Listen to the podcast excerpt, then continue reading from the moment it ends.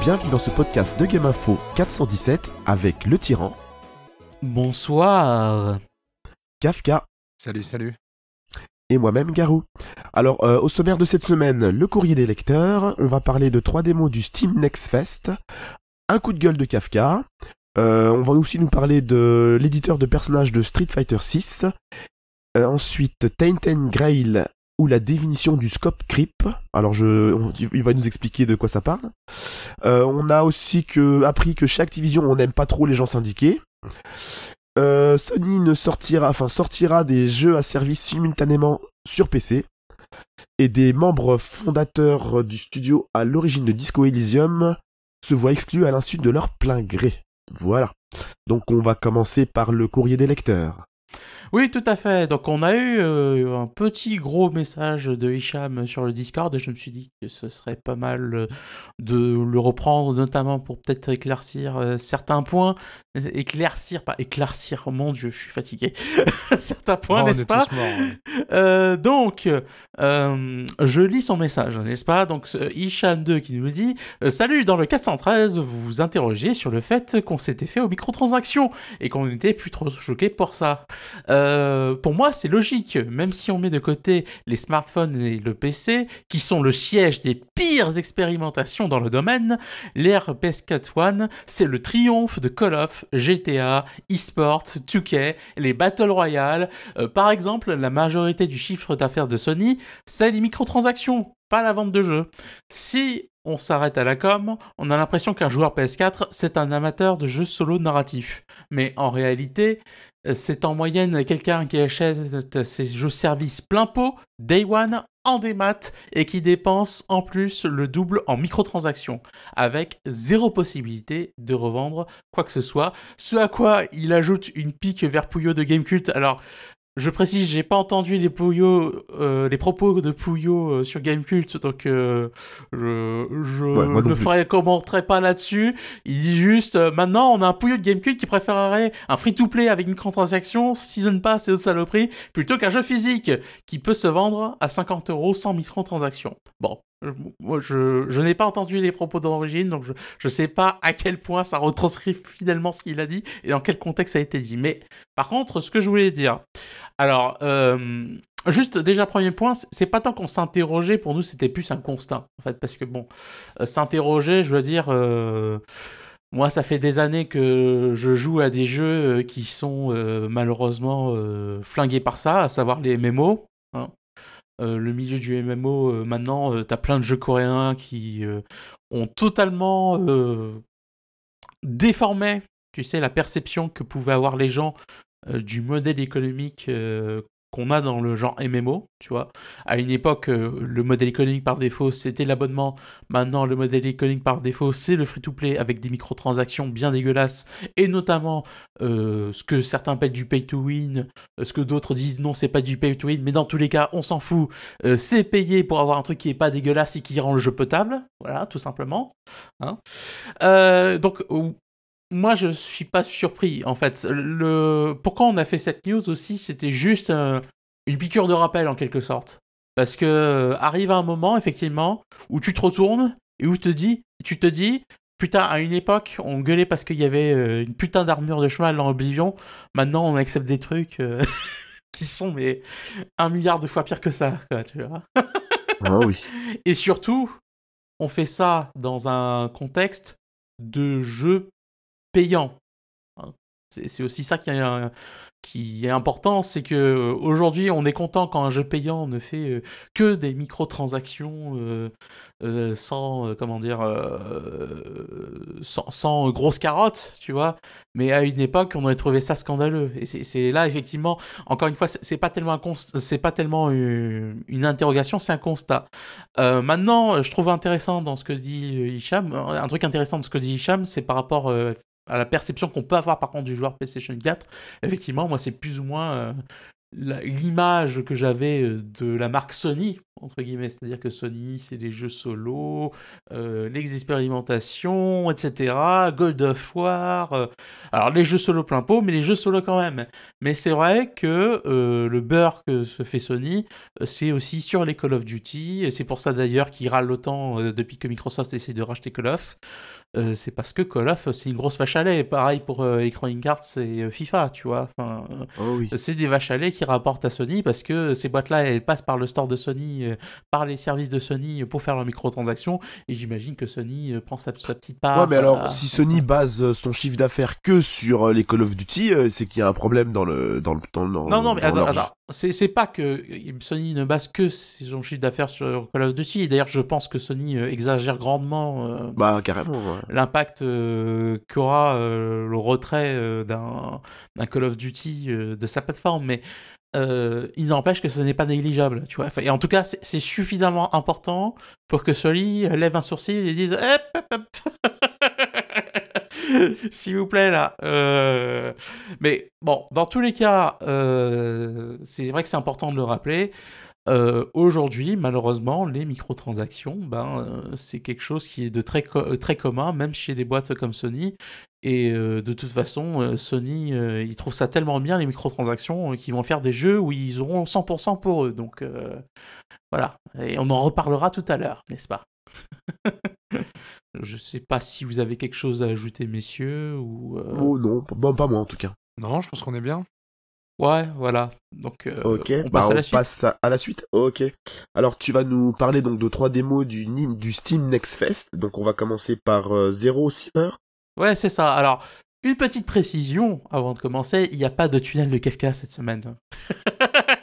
Parce que bon, euh, Ah, quelqu'un c'était un peu le désert cette semaine, et c'est Ouais. normal parce que c'est le Steam Next Fest. hein.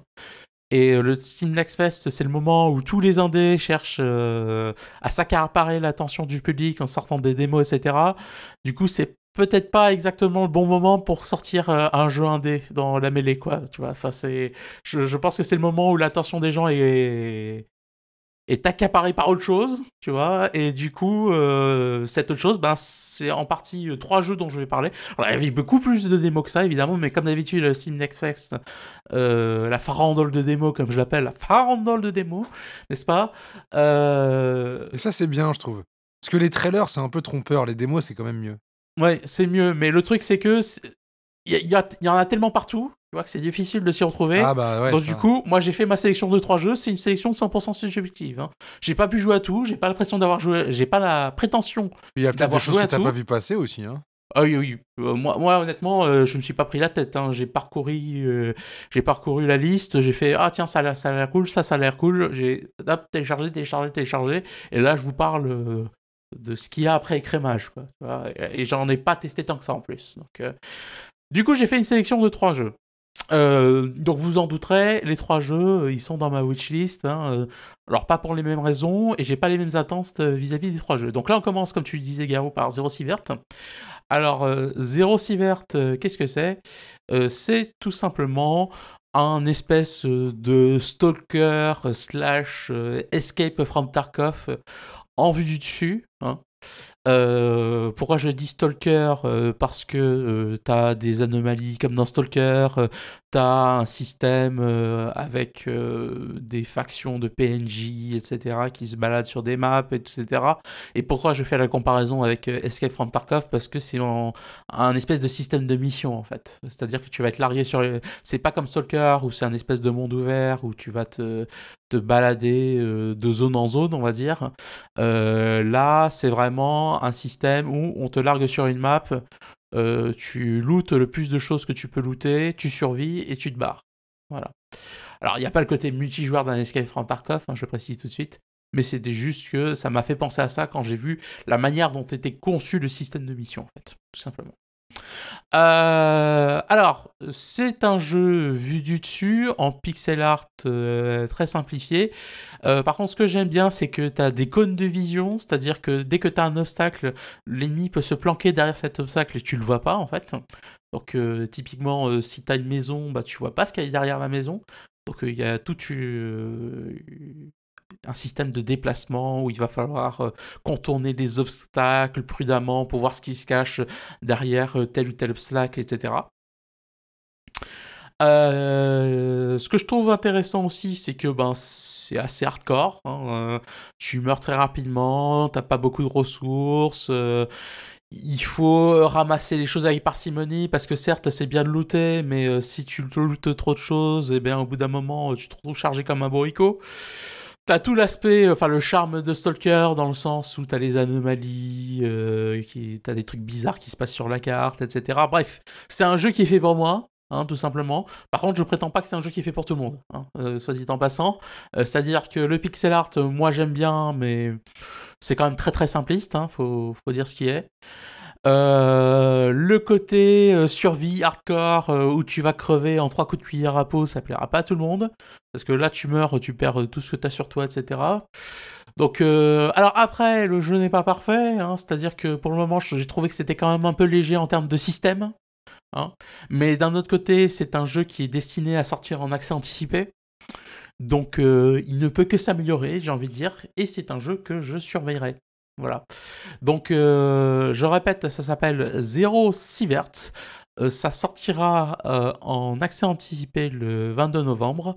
Donc, ambiance Stalker, Shadow of Chernobyl, avec une centrale nucléaire qui a pété, on doit survivre, c'est la fin du monde, blablabla. Voilà. ah, Kitia nous dit qu'il y a une démo qui est dispo.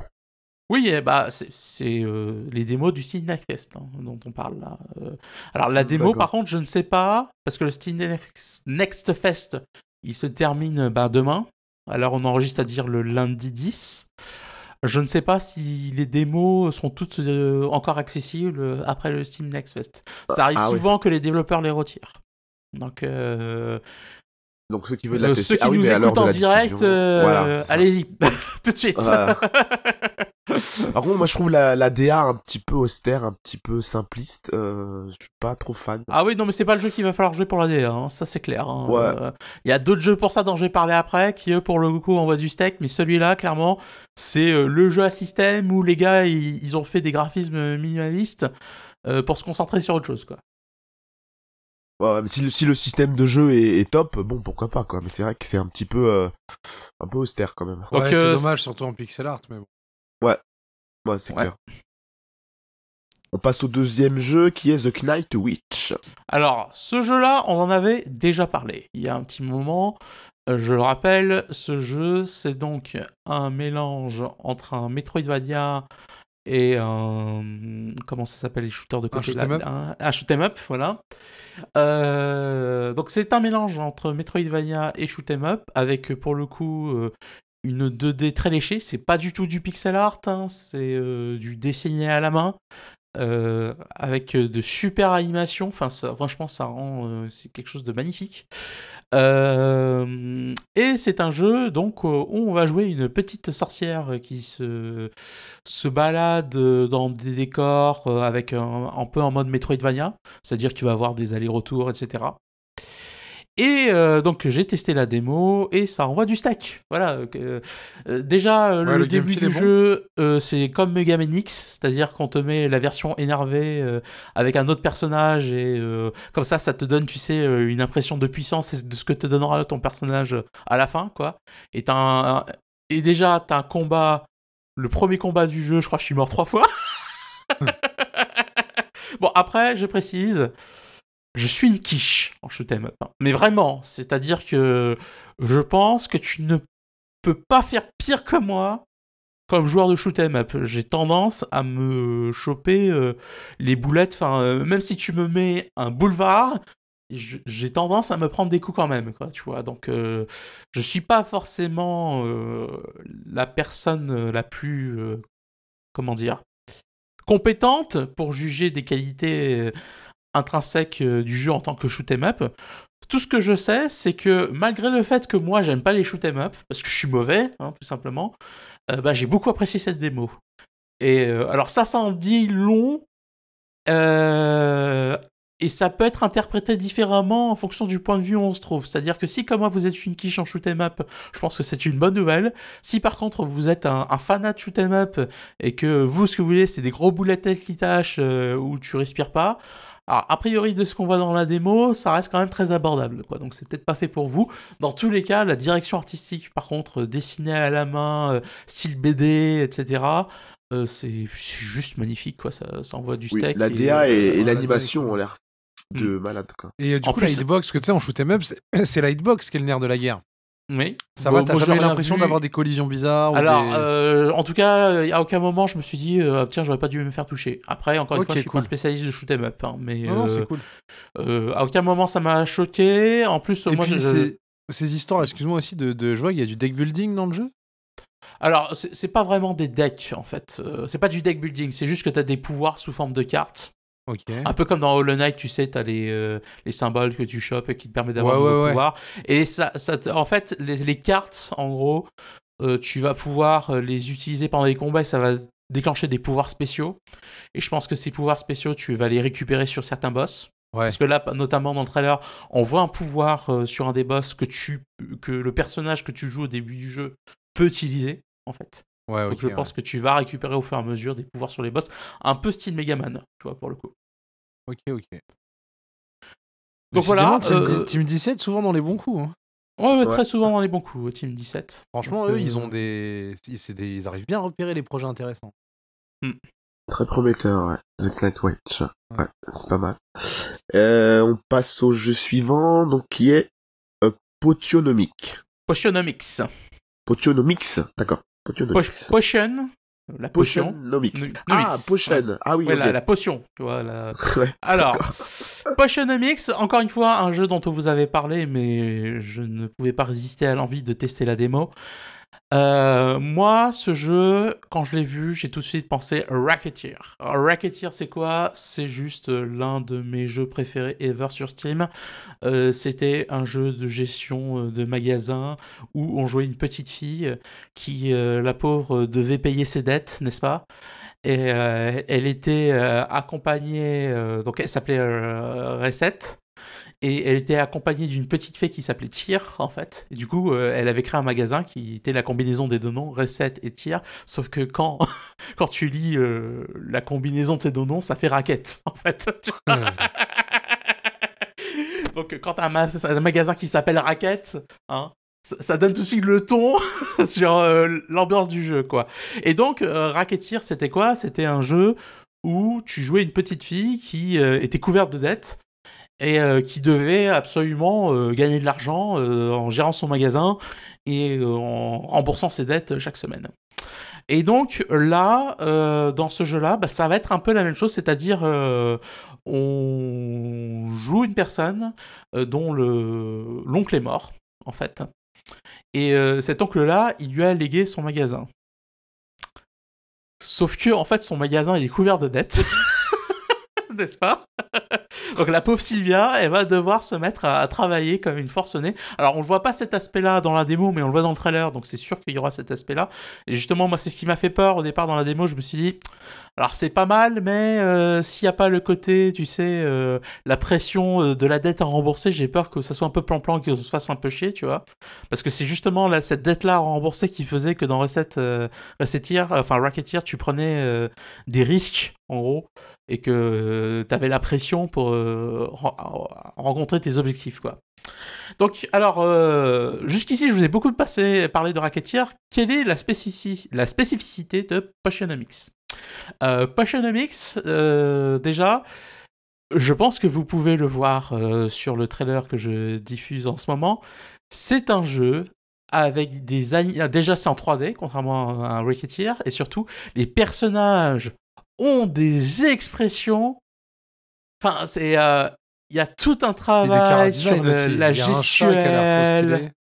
euh, Il y a un travail sur la gestuelle, sur les mimiques des personnages, sur le mouvement, sur la qualité des animations, qui fait que les personnages déjà ont un charme fou, quoi. Enfin, franchement, le jeu a une, une identité qui fait que tu accroches, mais c'est euh, c'est fou, quoi.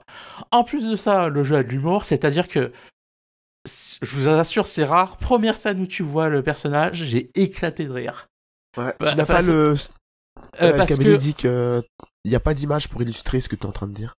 Euh, oui, c'est parce que j'ai enlevé parce que ça se mettait, mais je vais le remettre. Donc, euh, premier, euh, premier écran, j'ai éclaté de rire. Pourquoi? Parce que t'as as une espèce de jeu de contradiction qui se met en place où au début on essaie de te faire chialer parce que tu vois, t'as l'oncle qui est mort et puis t'as la lettre larmoyante où il te dit, voyez, bon, je te lègue mon magasin. Oui, ma nièce, il va falloir que tu, que tu arrives, etc. Et là, d'un seul coup, T'as le jeu qui bascule sur la gueule de la nièce qui tire une tronche parce qu'elle est arrivée dans le magasin et le magasin il est en ruine. et elle fait, elle a vraiment une tête, mais, mais sans même un mot quoi, qui dit putain mais qu'est-ce que je fous là quoi? dans quelle galère je me suis embarqué, qu'est-ce que je suis venu foutre dans ce merdier quoi? Et, franchement, c'est tellement rare qu'un jeu me fasse éclater de rire, mais, vraiment pas, juste sourire, quoi, mais vraiment éclater de vive voix euh, et vraiment me marrer, quoi. C'est c'est tellement rare que là, j'ai été instantanément vendu sur le concept du jeu. Alors, en plus, autre spécificité du jeu, outre le fait qu'il a des personnages vraiment euh, hyper expressifs, il y a un système de jeu de cartes, en fait. Euh, C'est-à-dire que dans ce jeu, euh, pour euh, négocier avec tes clients, tu vas avoir un, système de jeu de cartes où, en gros, il va y avoir des paramètres à prendre en compte, notamment. il faut savoir qu'il y a un système de tours et à chaque fois que tu vas jouer une carte, en fait, ça va consommer de la patience chez le client. C'est-à-dire que si tu cherches à trop négocier avec le client, au bout d'un moment, euh, la patience du client elle va arriver à zéro. Il va dire bon c'est bon j'en ai marre de négocier je me casse quoi tu vois. Donc l'idée étant que tu ne... il va falloir négocier certes mais il va pas, pas- il va pas falloir pousser le bouchon un peu trop loin Maurice pour pouvoir quand même euh, gagner de l'argent à la fin quoi tu vois. Le problème c'est que euh, si tu pousses trop loin ta négociation et que tu te dis bon c'est pas grave il me reste un tour et au tour suivant je vais euh, je vais arrêter la négociation et euh, lui vendre le truc. Si tu fais ça et que tu ne tires pas une carte qui te permet de conclure la négociation t'es foutu. Tu vois? Donc euh, il y a toujours cette notion tu sais de est-ce que je prends le, risque d'aller jusqu'au dernier tour? Vous voyez là on le voit ici. Il y a la jauge de patience en, bas à gauche c'est ça en fait. Et euh, il y a toujours cette notion de est-ce que alors déjà, est-ce que je vais jouer cette carte qui me prend consomme 3 points de patience chez euh, le client, tu vois? Ou est-ce que je vais jouer cette carte qui certes a moins d'effets euh, puissants, on va dire, mais qui derrière coûte moins de patience? Donc il y a- toujours cette notion-là à gérer. En plus, le tour du client, euh, il, te, met des debuffs sur ton personnage, etc. Et tout ça se retranscrit dans des dialogues d'ailleurs. Euh, par exemple, à un moment donné, euh, t'as un personnage qui arrive qui dit euh, Ah, j'espère, vous comprenez, j'ai pas trop d'argent, j'espère que ça va pas être trop cher, etc. Et là, du coup, t'as ton personnage qui se prend un choc psychologique et t'as la carte qui se joue à ce moment-là, tu vois. Enfin, il y a vraiment tout un jeu de cartes qui se met en place qui a l'air vraiment très intéressant. Et en plus, petit bonus, euh, quand dans un jeu comme Resetar, t'as euh, une gestion des relations avec certains de tes clients qui vont devenir tes amis, en fait. Et euh, ces relations-là, en fait, bah, outre que ça va te débloquer des dialogues et tu, tu vas voir euh, là, euh, comment dire, euh, les personnages parler, ce- qu'on va leur donner un peu d'épaisseur, etc. Outre cet aspect-là qui est intéressant, tu as aussi l'aspect que bah, quand tu te lis à certains personnages euh, et que tu parles avec eux, etc., tu vas gagner des nouvelles cartes. Parce que en discutant avec eux, tu vas apprendre des nouvelles choses qui vont te permettre d'être une meilleure commerçante. Et euh, cet aspect-là va te permettre derrière euh, ben, de choper des nouvelles cartes, euh, etc. Plus le fait que tu as le système de potions. Euh, ça, si tu as, tout un système de recettes, etc., où tu vas choper des ingrédients, il faut équilibrer les ingrédients de telle manière pour obtenir telle ou telle potion de telle qualité, etc. Bref, tout ça pour dire que le jeu est très complet, qu'il a une direction artistique euh, de malade, que euh, l'animation, c'est vraiment des animateurs professionnels, enfin c'est super bien fait, l'interface est nickel, le rythme de jeu, franchement pour le moment été conquis par la démo, Tout ça pour dire que moi, le jour où il sort, ce sera Day One. Voilà. Et ça sort, je précise, le 17 octobre. Ouais, c'est ça, c'est c'est dans pas bientôt longtemps. en plus. Ouais. En plus. Et il y a un mode euh, multijoueur euh, pour ce jeu? Non. Bah non. D'accord, Bah, c'est de que du toute solo. façon, tu gères une boutique et tout. Comment tu voudrais mettre du multi? Bah, je sais pas, entre, euh, entre, enfin, en ligne, quoi. Où t'as des personnages de- d'un, qui est créé par un, un autre joueur qui viendrait dans ta boutique pour négocier, enfin. Tu vois ce que je veux dire? Ouais, jouer contre des decks d'autres joueurs. Mais en fait, le truc, c'est que les decks des PNJ n'ont rien à voir avec les decks que peut utiliser le joueur, en fait. Donc, euh, c'est vraiment un jeu qui est designé autour du solo. Là, d'accord, donc c'est pas, ok. Hmm. D'accord. Voilà. Ok. Bon, je sais pas si vous avez des choses Bon, à alors rajouter, on passe messieurs. au coup de gueule de Kafka, alors. Ok. Allez. C'est parti. Mon coup de gueule, je vais la faire assez rapide. Hein. De toute façon, ça va pas, ça va pas durer mille ans. Ok, vas-y. Donc, euh, j'ai voulu installer euh, un émulateur de Nintendo 64. Donc, euh, j'ai pris, j'ai choisi Project 64, ce qui est quelque chose qui était censé être open source. Et qui est open source en vrai, je troll un peu, mais vous allez voir pourquoi. Sauf que bon, tu l'utilises une fois, deux fois, ça se passe bien. Et à un moment donné, il y a un prompt qui apparaît. Donc, il y a un message que tu peux pas zapper, avec un décompte de 30 secondes, où on te dit Oui, ce, projet représente des centaines d'heures de travail. merci de donner si vous le pouvez. Et bien sûr, si vous donnez, le prompt disparaît. Donc, bon, moi, je me suis dit Truc open source, je vais aller voir le code source, tant qu'à faire. Et effectivement, si tu t'y connais un peu, tu peux aller dans le code source, tu peux virer leur truc et, le recompiler. Puis au final, je me suis dit, au lieu de faire ça, c'est trop d'efforts, je vais plutôt installer RetroArch et là, j'aurai aucun problème, je pourrais même émuler plus de machines et, et voilà, voilà. Donc j'ai trouvé ça euh, complètement scandaleux que on, puis ça rend pas service à l'open source. On se revendique euh, open source. Euh, L'open source, tu vois, c'est au service des gens, c'est du collaboratif, c'est plein de gens qui travaillent sur des projets et si tu as choisi de le rendre open source, c'est pas pour derrière mettre un espèce de paywall bizarre, quoi. Donc, euh, Enfin, voilà. c'est pas un paywall, techniquement. Parce qu'un paywall, ça te bloque des features. Bah là, ça me bloque euh, l'accès direct à mon logiciel. Je suis obligé d'attendre 30 secondes à chaque fois que je le lance, sous prétexte que j'ai pas les moyens de payer ou que j'ai, tu vois. Ah oui. Vends-le ouais. directement, quoi. Tu vois ou pas le problème? C'est que t'as un prompt à chaque fois que tu allumes le logiciel tant que tu payes pas. Oui, bon, non, ce que je veux dire, c'est que le paywall, pour moi, a une, pré- a une définition précise, mais euh, après, je suis d'accord que c'est c'est de la merde, hein, mais euh, pour moi, c'est pas un paywall, en fait. Non, tu non, c'est- si tu veux. c'est- un muret, quoi. Mm. C'est Mm. un paye. Ouais. A- après, il t'oblige pas à donner une certaine somme, tu donnes ce que tu veux, je suppose. Je sais pas, je suis pas allé vérifier. T'as pas vu, t'as pas Non, je suis pas allé vérifier. Mais quand même, c'est quoi ces façons de faire? Tu vois? C'est pas de l'open source, ça. Bah, surtout, Euh, ouais, euh, ouais, après, euh, après, open source, techniquement, ça veut juste dire que le code est ouvert. hein. Derrière, euh, les gars, Ouais, voilà, ils font ouais, ce qu'ils veulent, quoi, tu vois. hein, mais- vrai, bon, rajouter de la nuisance euh, dans ton code, je trouve que ça nuit à l'open source. Oui, c'est vrai. C'est tout. Pour moi, c'est de la nuisance, tu vois. Euh, Tu mets ça, euh, vends-le directement. ça- C'est moins hypocrite. D'ailleurs, ça existe des logiciels open source payants. hein. Ouais, Donc, mais euh, tu vois, pas de problème. euh, je sais pas. C'est que c'est parce- insidieux, c'est caché, tu vois. Non, mais en fait, tu sais, d'un point de vue légal, je sais pas s'il serait pas potentiellement dans la merde. tu vois. Euh, Ah. Parce que là, on parle quand même d'émulation de machines, etc. Euh, bon, tu me diras, euh, il y a plein de- d'émulateurs qui ont des Patreons, hein, donc euh, ça, c'est pas quelque chose de nouveau.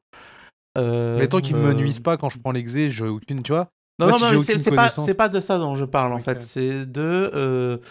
euh, Est-ce que derrière, c'est pas un peu chaud de mettre ça comme ça euh, par rapport, tu sais, euh, je sais pas, moi, Nintendo, par exemple? Est-ce que Nintendo aurait pas potentiellement quelque chose à dire là-dessus? Bon, je, je pense que non, vu qu'il se permet de le faire. Mais ça me paraît un peu chaud quand même, quoi. Ouais, ouais, non, c'est clair. En tout cas, éviter Project 64, voilà. Donc, si des gens qui ont collaboré à ce projet m'entendent, bah, sachez que maintenant c'est comme ça. Je sais pas depuis combien de temps ils font ça. Peut-être Mm. que, tu sais, peut-être que ça fait ça depuis des années et que moi je découvre la lune. Hein. C'est pas impossible. Mais en tout cas, euh, ça a rien à faire là, moi je trouve. euh. Tu vois, soit honnête, soit tu le vends ton projet, soit tu. Ouais, la, la manière, elle est pas bonne Ouais, de ouais. demander. Je trouve qu'elle est pas respectueuse. ouais. Bah, Du surtout coup, euh, t'as des euh, émulateurs euh, non open source qui sont moins casse-couilles, quoi, tu vois. donc, Bah, c'est ça. euh, Ouais. Tu vois Donc. Ah, t'aurais préféré peut-être un petit message. euh, Ou sur le site genre, internet euh, directement. Enfin, je veux dire. Voilà, euh, c'est ça. Là, c'est insidieux parce qu'en plus, euh, les premières fois, ça me l'a pas fait. Alors, c'est peut-être, euh, je sais pas, c'est peut-être. euh, J'en sais rien. C'est, c'est- ça veut pas dire que c'est fait exprès, en tout cas. Mais euh, ça me l'a pas fait les premières fois. Donc, tu joues une fois, deux fois. Et puis ensuite, euh, c'est là où on te met le, le- Tu sais, une fois que tu as tout bien configuré, on va te mettre le message qui vient te. Tu vois Si j'avais su dès le début que c'était comme ça, je me serais tourné vers un autre projet. Hmm.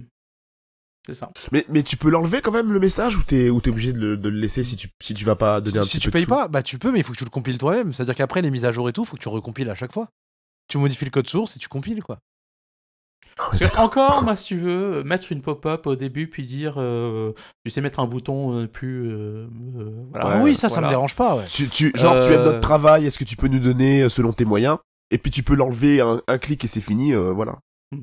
Parce que je pense aussi que c'est pas euh, un mal de vouloir se faire financer, parce que effectivement, ça, faut réaliser que ça demande beaucoup de travail. euh, euh, je parle pas par rapport à toi, Kefta, mais d'une manière générale, c'est quelque chose qui demande beaucoup de travail. Donc, qu'un émulateur open source euh, dise à un moment donné quelque part, au fait, si vous pouviez nous donner un petit peu de sous, ça serait pas mal. Moi, ça me choque pas, mais la manière dont c'est fait là, par contre, non, quoi. Tu, tu bloques pas l'accès en- à, à l'émulateur en disant, eh, hop, hop, hop, tu vas payer, connard Hein Tu vas payer? Hein Tu vas payer?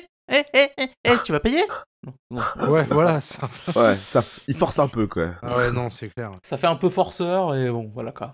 Bah ouais, c'est. c'est... Oui, parce qu'encore qu'il y ait un prompt, mais que tu puisses euh, le valider et te dire de ne plus l'afficher, moi je comprends. Puis j'ai, j'ai Voilà, rien c'est contre le fait de donner, mais là ça ressemble un peu, tu vois. C'est Il te donne de donne l'argent. l'information. Voilà, c'est donne de l'argent ou tu attends 30 secondes.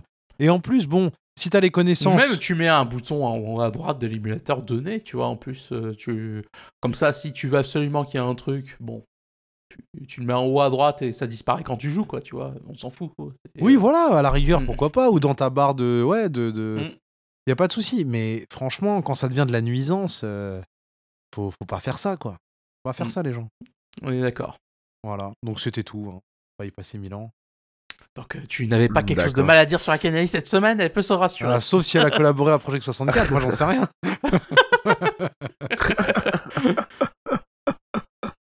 Ok.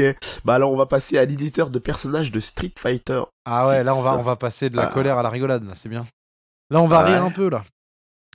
Parce que Donc- franchement, les éditeurs de perso dans les jeux de combat, de toute façon, c'est toujours la blague. hein. Mais même dans les RPG, je pense que vous avez l'habitude aussi. L'édition de perso, c'est toujours le folklore. Bah, Et- ça dépend de l'éditeur après, parce qu'il y a des. euh, comment dire Euh, Ça dépend de la liberté que te laisse euh, l'éditeur de personnage, en fait. Ah bah là, dans Street 6, du coup, la liberté, elle est maximale. hein. Mhm. Donc il y a des petits chanceux qui ont pu avoir accès à, à l'éditeur de perso. Et on a vu des résultats, mais je sais pas si tu peux les afficher, toi, Alors, sur le... attends. sur le- Mais sinon, allez voir sur le. Discord. J'en ai posté un sur le Discord déjà. Et j'en posterai peut-être d'autres. Mais en fait, on peut bouger les corps dans des proportions qui sont euh, Euh, Ça arrive. ça complètement arrive. inhumaines. Quoi. Vous pouvez vraiment faire ce que vous voulez en termes de, de, de, de- de choix de corps, euh, des petits torses avec des, des gros ventres ou le contraire, des jambes énormes. Tu... Vraiment, c'est plus humain. quoi. C'est vraiment. euh, Et du coup, évidemment, ça fait des trucs ultra drôles. Et ça va nous permettre de nous marrer un peu sur les visuels. que- Alors, euh, moi, justement, la question que je me posais, euh, est-ce que les hitbox correspondent euh, à ce qui est affiché à l'écran Moi, c'est ce qui me fait peur, en vrai. Ah C'est ouais, Non, c'est parce chaud, que c'est c'est ok pour la blague, c'est drôle, etc. Encore que moi, personnellement, euh, bon, ça va me faire rire au début. Si je vois ça tout le temps, euh, je t'avoue que ça va un peu me saouler. euh. Ah, mais ça va être le jeu Ouais, du n'importe aussi. quoi, c'est sûr. Maintenant qu'en ligne, tu, veux- tu verras jamais Ryu, Chun-Li et tout. Hein. Ils les ont designés pour rien, je pense. hein. Là, c'est mort. Euh, moi, je t'avoue que c'est pas forcément ma cam. Euh, maintenant, euh, au-delà des considérations fortement personnelles, je me pose des vraies questions sur les hitbox parce que il y a des moments quand même où on voit des persos qui ont des dimensions un peu spéciales, on va dire.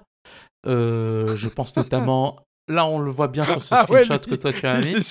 Ouais. Alors oui, c'est drôle, mais tu vois quand même qu'on a des persos qui n'ont pas du tout la même taille. Et du coup, je me pose Ouais. la question de à quel point les hitbox sont influencés par l'aspect du personnage. Ah, parce que- mais dans les-. Le truc, c'est que dans les deux cas, je pense que c'est un problème. C'est que soit les hitbox correspondent à l'aspect du personnage, et Non, dans là, ce cas-là, ça, ça- s- mais soit ça ne correspond pas à ce à quoi ressemble le personnage, et c'est un problème aussi. Ouais, il y a un problème dans les deux cas. Après, ça dépend. On va dire, faudrait. Soit il faut une Xbox qui corresponde au personnage, mais t'imagines, ouais, après, ce serait forcément. euh, Vu que tu peux bouger les tailles et tout, ce serait fait par le jeu, ce serait forcément buggé, je pense. Donc, euh, je sais pas comment ils peuvent faire. Ou alors, ils vont mettre un mode fun où tu peux jouer avec tes créations juste en mode fun, euh, en lobby ou quoi, mais tu peux peut-être pas faire des matchs classés avec ce genre de perso. Parce que je t'avoue que si en partie classée, je tombe sur un perso comme ça, et que du coup, mais tu vois, mes coups A ils passent pas, ouais, ça va être bizarre. hein. Je t'avoue. euh. on va tous jouer des tout petits persos. Hmm. et on va rendre la moitié des coups du jeu inutiles. Non, mais ouais, je pense pas que ce sera compétitif, c'est pas possible. Mais en tout cas. Euh, euh, ouais. Et Ça surtout, sera vraiment pour le délire, quoi. et surtout, moi, ce qu'on m'a dit, mais j'ai pas réussi à trouver, c'est que du coup, tu peux faire des horreurs, mais tu peux aussi faire des persos super classe. Donc, euh, à voir. Ouais. quoi. Et t'as t'as des exemples de persos super Bah, j'en ai Parce que cherché, là, mais j'ai pas réussi à en trouver encore. Ah ouais Non, mais c'est comme dans tous les jeux où il y a un éditeur de perso. T'as Ouais. des gens qui arriveront à faire des trucs incroyables. Et, euh, Du moment que t'as le temps et que le truc. euh, le- Je veux dire, il y a des gens qui arrivent à faire des jolis persos avec euh, l'éditeur de Dark Souls alors qu'il est dégueulasse, l'éditeur. Donc. Euh, du moment que t'as un éditeur de personnages compétent, tu peux faire des trucs magnifiques, je pense. Pas- Donc pas un c'est pour ça, ouais, je pense qu'on tombera aussi sur des... Au début, les gens vont faire n'importe quoi parce que c'est facile et rapide, et ça fait du buzz, ça fait du like et tout ce que tu veux. Mais au bout d'un moment, je pense que sur le jeu, bon, t'auras des monstruosités aussi. hein. Donc à voir si ça vient de te... si ça vient en mode compétitif ou quoi. Mais en tout cas, ouais, on est vraiment euh, sur un virage, Bah, quoi. Street si- Fighter avec un éditeur de Si c'est que en mode euh, détente, etc. Bon, si vous voulez, pourquoi pas à la limite.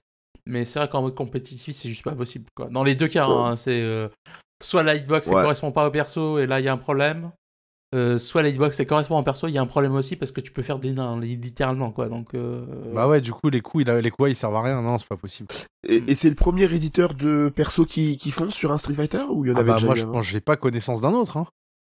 D'accord. Déjà, la série est en 3D depuis pas longtemps, vraiment, si on oublie le Street Fighter X.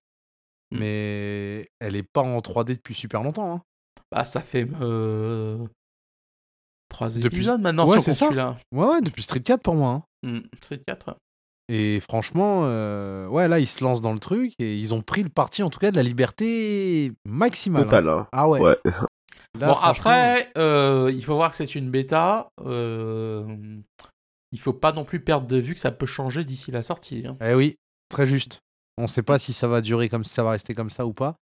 Et surtout, ouais, est-ce que ce sera... je pense pas que ce sera inclus en mode compétitif, on verra. Mais si tu leur joues pour Ah, ça, moi, je vois bête, hein. soit ça, soit ils vont permettre d'éditer ton personnage en mode compétitif. Par contre, ils vont beaucoup plus restreindre euh, ce que tu pourras faire avec l'éditeur. Ah, peut-être aussi, ouais, ça peut être une solution. S'ils arrivent à calculer ça, ouais.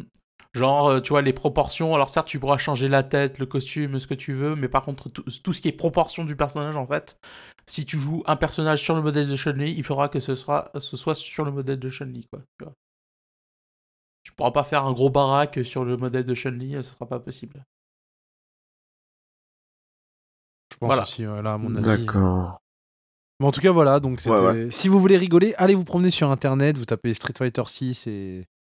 Enfin, voilà, sur les réseaux sociaux, là, c'est la rigolade. D'accord. Mais euh, on n'a pas de vidéo où on voit que ça tourne, quoi. C'est dommage, rien. Tu peux peut-être trouver, hein, parce que vu qu'il y a une bêta et tout, ça euh, doit, ça doit exister. moi, j'en ai pas trouvé. donc, Ouais, ouais, ça, ça Ouais. doit. Ah, t'en as pas trouvé D'accord. Des persos horribles. J'ai pas spécialement euh, cherché non plus. hein. Ouais. bah, une autre fois, tu nous montreras si tu trouves. Ouais, pas de une On fera un petit suivi, ouais. Ouais, T'inquiète pas. Après, t'as des vidéos où tu les vois dans les lobbies déjà. Ça, c'est facile à trouver. Maintenant, des vidéos où tu les vois dans. Tu sais, vraiment en match, pour l'instant, j'en ai pas trouvé. Après, comme il dit dans le chat, euh, quand ça va se mettre à modéliser des personnalités connues, Ah ouais, mais ça, c'est sûr. Ça, si Ouais. vraiment ça permet de faire des bons trucs, euh, ah ouais, ouais. Je sais pas qui l'avait en tête, mais tu vas te retrouver avec. euh, ah oui, ouais, ah bah, personnalité politique, ouais, c'est sûr, de tous les bords, à mon avis. hein. tu vas te retrouver avec tout le monde. Hein. Là, c'est clair. Euh, T'auras peut-être même du, du manga qui vont, ils vont modéliser des. Ouais, c'est sûr, t'auras tout le monde. Ouais, ouais. Là, c'est S'il certain. est, là. si- si- s'il est super complet, on peut voir de. Mais du coup, je me pose la question, le copyright étant totalement absurde de nos jours, est-ce que ça risque pas de poser des problèmes? Je sais ouais. pas. Hein. Surtout au euh, Japon Ah ouais, tu veux dire par Imagine exemple. au Japon, il y en a, ils s'amusent à, à, à modéliser la tête d'un acteur connu et tout, putain Ils sont tellement chiants là-bas sur ça, ils seraient capables Ah ouais. d'être gros loup Bah, si le joueur est connu et que du coup c'est stream, euh, machin, il y a moyen hein, que ça pose problème. hein. Mm. Je pense que si t'es chez toi à jouer avec tes, euh, enfin à jouer en ligne ou à jouer avec tes potes, ça pose aucun souci. Mais à partir du moment où tu fais de la thune avec, ouais. hein, Non, parce que je rappelle quand même que le Japon, c'est le pays euh, où euh, il y a euh, la boîte qui représente un acteur qui peut dire non, mais ce jeu, vous n'allez pas le sortir sur PC parce que nous, on veut pas que les gens ils puissent modder euh, la gueule du, du personnage, quoi. Enfin, c'est. euh, Ouais, ou c'est mettre un- le, le gars à poil ou. Voilà, donc euh, c'est- c'est- le Japon, c'est quand même le pays de ça, tu vois. hein, donc, euh, Le- pays pas du copyright. Tu, tu peux pas faire ce que tu veux au Japon, quoi. Ouais. Non, non, c'est dommage. ok, bah on passe à Tainted Grail, c'est ça? Ou la Ouais. définition du scope creep? Ouais, alors. Je vous croyais, il va falloir s'accrocher, les gens. Ouais. Euh, alors déjà, je vais vous mettre. euh, Ah bah non, je vais pas pouvoir vous mettre parce qu'en fait, euh, je vous mettrai après. hein. Euh, à la base, Tainted c'est quoi? Donc, euh, c'était supposé être une simple conversion d'un board game qui a été vendu sur Kickstarter en fait. C'est-à-dire, en gros, il faisait un board game qui s'appelait Tainted Grail, où euh, l'univers de euh, d'ailleurs, on en avait déjà parlé hein, sur Game Info de euh, c'est un peu le roi Arthur post-apo, quoi, si tu veux. C'est-à-dire, Camelot est tombé, c'est la merde, le roi Arthur est mort, il y a des démons partout, au secours. Voilà. Euh, Tainted Grail, c'est vraiment euh, un jeu avec une euh, patte très marquée, on va dire. Et euh, donc, ils avaient fait leur board game, ils avaient dit au départ, on va faire un portage PC du jeu, et ça faisait partie des tiers de base du Kickstarter. Le truc, c'est que quand ils ont commencé à, à bosser sur le jeu, très rapidement, ils ont décidé d'en faire un vrai jeu. Le vrai jeu, il ressemblait à ça. Je vais pas vous le mettre euh, très longtemps parce que euh, derrière il y a des plein de notes que j'ai prises, donc il va falloir que je regarde ça. Mais en gros, voilà, euh, ils ont décidé d'en faire un jeu en 3D avec des personnages en 3D, avec une ambiance dark fantasy, très même par moments diabloesque, j'ai envie de dire. Euh, avec euh, différentes nuances de gris, du noir, du dégueulasse. euh, au secours, on va tous mourir, il y a des monstres partout. Voilà, voilà. Euh, c'est l'apocalypse chez le roi Arthur. Donc, euh, ils ont commencé à bosser euh, sur ce projet et très rapidement, ils ont augmenté en ambition, en fait. C'est-à-dire que plutôt que d'en faire un simple portage, ils ont voulu euh, passer donc de la 2D à la 3D, comme je vous l'ai montré. Ils ont voulu en faire un vrai jeu avec une vraie campagne qui raconte une histoire, etc.